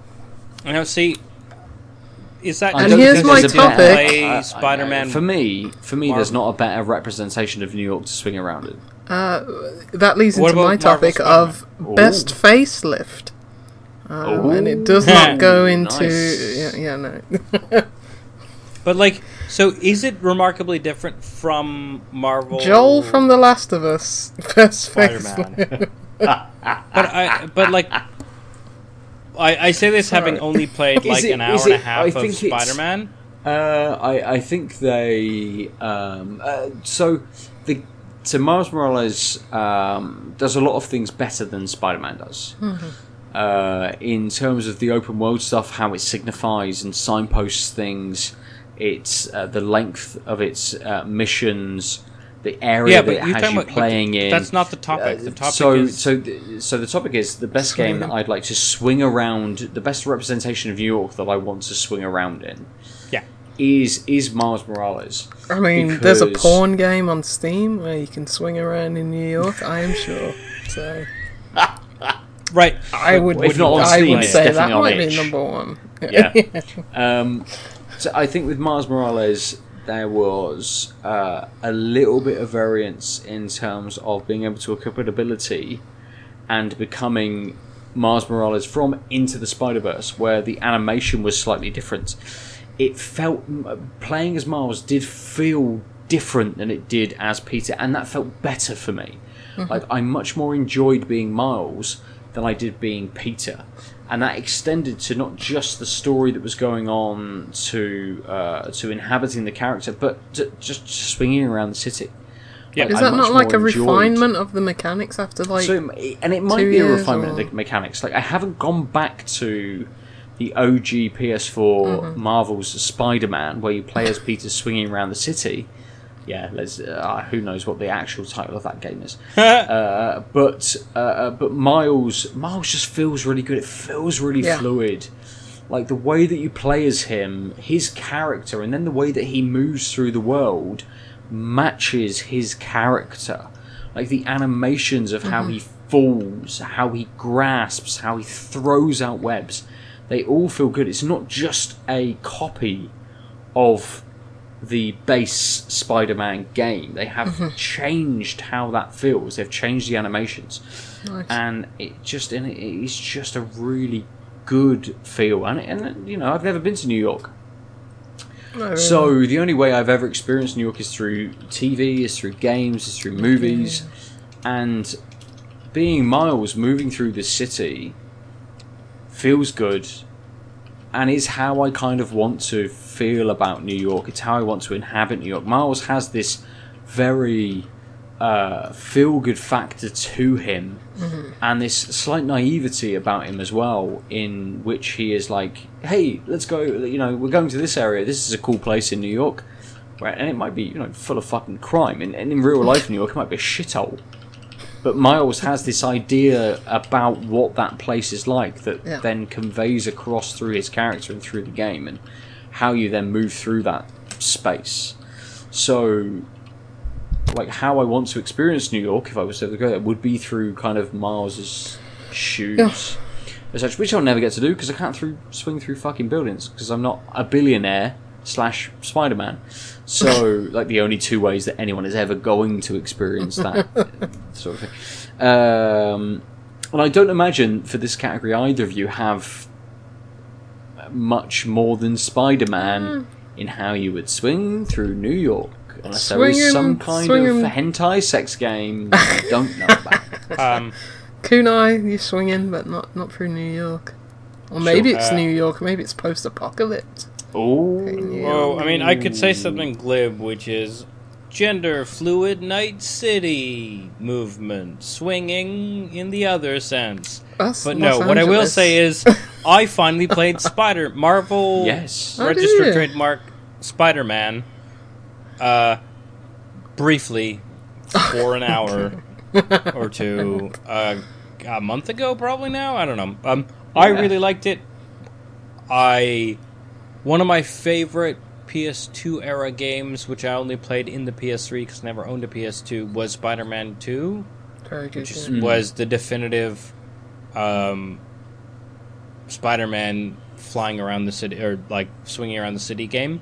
It, it, I'm amazed at the physics of that game still compared to like even this game, the Spider-Man. I haven't played Miles Morales yet, but is still like kind of just aping what they did on PS2 era, um, like PS2 gen technology. Like it, it- but it feels real good. And one thing that I felt the most when I was swinging around was when I hit a building or when some like when it wasn't super fluid was oh this is me not me not understanding not the world or not the system being fluid. It was like and or, or like with a couple upgrades like the fact that there's this one that lets you like launch yourself forward and the first upgrade is like do it further or do it twice. Yeah, and like I know which one one of the things that I really liked about the physics of Marvel Spider-Man was, um, you have to swing on things because that's been, I mean, that's why Spider-Man Two was the landmark because it meant you like everything after that. Like, and I enjoy those Spider-Man games, especially in the PS3 era, like the ones that like did weird time travel. Like the you had the noir Spider-Man for a stretch, like Generations Universe. I can't remember what it's called. Um, anyway, those games were fun, but a lot of them were um, they just like have it's like the '60s cartoon where it just shoots the web into space and like just goes and it's like is there a helicopter that's just constantly ahead of spider-man such that he can just web it and it's fine that's like literally as a child i remember thinking this doesn't make sense Yeah. is, is he is he attaching to something Just flying above watching those now is just And, like- it's like, and yeah, so what- Spider-Man. That's why I really liked that PS2 game, but that's also why I Hmm. really liked even my brief time with Marvel Spider-Man. Was oh they they finally returned to that, and and yeah, that means that when I'm new at the game and I'm not like pre-planning my route and I run out of tall buildings for a stretch because man, like New York isn't all universally tall buildings. I have to like run up a building or launch myself like go low and launch myself back up to like regain height and it hmm. feels nice and so if you're telling me that like it's even tighter but also thematic on the new one. I'm excited. Yeah. also because miles is super interesting but all uh, but like cool. I, I you're reminding me what i like about the game even though i didn't play enough of it. Again it could easily it's a game from last year or the year before or whatever that i haven't finished but it's it's it's you know times and days but yeah, uh, that's my game fair. of the year for flying through New York, swinging through New York because it's Nice. I finally played it and I liked it and I want to play more. Yeah, good. good. Uh, my final topic, we won't we won't dwell on this much at all. But my final topic was best multiplayer game that I'll never go back to, Squadrons. which is Squadrons. Yeah, Star Wars Squadrons. I forgot you. I, I, I- number one, forgot it came out this year. Number hmm. two, forgot you bought it. Number three, forgot that if you liked it, I was gonna buy it, and then we could play together. That- I mean, I liked it. I really liked it. It's really good. But once you've experienced like 20 minutes of that game, you've played it all. but they folded Like- and said that they were going to make more content, right? So they said they were never going to make more content for it, and then they've just they gone, did. we're actually going to release some more content for it. And the problem is, the new content is a new map, which is which is great because the the maps in that game get old very quickly. Mm-hmm. Uh, but also like the B wing, yeah, which like four people were crying out for and no one else. Uh, and then like some tri X wing, which uh, again like uh, grab into the depths of Star Wars legend fucking canon to, to pull out like there's lots of other stuff that they could have been doing like a Mandalorian Death update you know, Star in it? stuff stuff I mean fucking put the Death Star make fucking Death Star trench run what a fucking easy mode that would be You mean to the just Death fucking Star throw isn't in it? no it's not but I thought the It's Death not, Star is mate. in it's all the after the Death. Star Death Stars have been exploded in the uh, In this the, canon. the story in the storyline in the, yeah at this Do- point in the game this, the Death Stars have been exploded there's no Death Stars. We're not far enough Vader has into tricks, seeing the New Republic make and it the again. whatever so that's Ben, called I have to bring up that like thing, my something killer. my Google Photos uh, brought up that uh, uh, a while, uh, like a week and a half ago, maybe more, a, a bit ago, um, that probably two weeks, though that a year ago ish, we went to that barcade yes that opened yeah, up yeah. in Bristol, and we played the Star Wars arcade game. That the first level is the trench run of Yep. um, A New Hope. But also, we watched that terrible movie together. That's now a year old. That I completely, I can't believe it's been a year since Rise of the Skywalkers, aka boy, will we talk about this on Geek Out, Geek Out Weekly, aka it, there's only two families that exist in this universe. Um, anyway, Yeah. um, I bring this up just because you mentioned i the trench run. It's like, yeah, of course, because it's so iconic. yeah And and you know what? Yeah, there's like no almost no plot to most of these games. It's a, and even if there were more plot, the multiplayer can have a level that doesn't fit in the plot. You can just do a Death Star thing. absolutely You don't absolutely. need to pretend like you can't be like, well, we can't do that because actually the reason we didn't include the B wing is because in between um, the Return of the Jedi and uh, the Force Awakens, the B wing was outlawed by the New Republic because it had a faulty transistor. So that's why we didn't do it. Like no one cares. Just put the B wing in. yeah It's a multiplayer dogfight skirmish fucking game. Just put the things people want. Exactly. Put every every fucking ship in. Put all this of is the in. Easiest thing to sell, right? Like B wing, A wing, Y wing, X wing. Fuck anything else. Maybe Naboo Starfighter. Naboo the young Starfire. ones. Fucking throw it in, mate. Who gives a shit? No, Just I mean sell it as you DLC or something. But You like, fucking would. sorry. Five ninety nine for the Oh. Naboo Starfighter. You have to pay for that? No, you don't. It doesn't exist. You can't even oh. buy it. But I wouldn't put it past them to be like, now we know we can update this game. Yeah. Now we know we can charge for updates for this game. Anyway, But yeah. again, yeah, I'm, I'm, I mean, I'm not going back to it. I'm, I mean- I'm not rushing back to fucking Squadrons, even though I really liked it. I really like that game. It was fun. It's fun to play that game. I mean, but it's uh, just a dearth of fucking content. Content? Like, it is just the same It's- thing over it's and E- over it's and EA, over again. Like, just being bored. afraid of their fuck up of Anthem in exactly the wrong way. Hmm, yeah. It's like, what if we like one? What if we promise too much for games as a service and then don't have any content? And I was like, now we'll just promise nothing and never make anything. And it turns Yep. out people don't want games without content as a service. Yep. And they had to learn, like, it's literally like they, they're like this bad AI that had to learn how to calibrate by going the extremes of the pendulum. It's like, what if I promise you eventually you'll have all of the content forever? Oh, because I didn't give it to you, you didn't like that. Cool, I'll just promise you none of the content now. Oh, you didn't like that. What do I do? I don't know. Implode? like the two extremes of EA, and there's no middle ground. They've got no idea. Yeah. EA are fucking dead. They won't exist in the next generation. They're fucking gone. Hopefully. Uh, um, who I, I think I'll No, throw Super Mario 35 into that. Uh, cool Good. concept, and um, yeah. Available for 20 minutes. Yeah, because it's like Oh, God, you, don't you get get to like the top, that. you get to the top three, um, and then you just realize oh, these people are, are, never gonna stop running through the same level over and over again because. And I will die eventually. and Mate, some it. people love that shit. I mean, I have time on my hands, but not that kind of time where I'm just going to fight to the death for the next half an hour, going through these same Mario levels eh, for the sake Yep. of the first prize in a in a game that'll be taken down in like three months. So I'm just like, Yeah. I'm good. Interesting That's concept, but um, yeah, not, it, it could have been so much better. So Absolutely. Same as Squadrons. Could have been so much better. yeah. Um, good. Let's uh, let's finish uh, our first episode there. I'm going to cut this shit.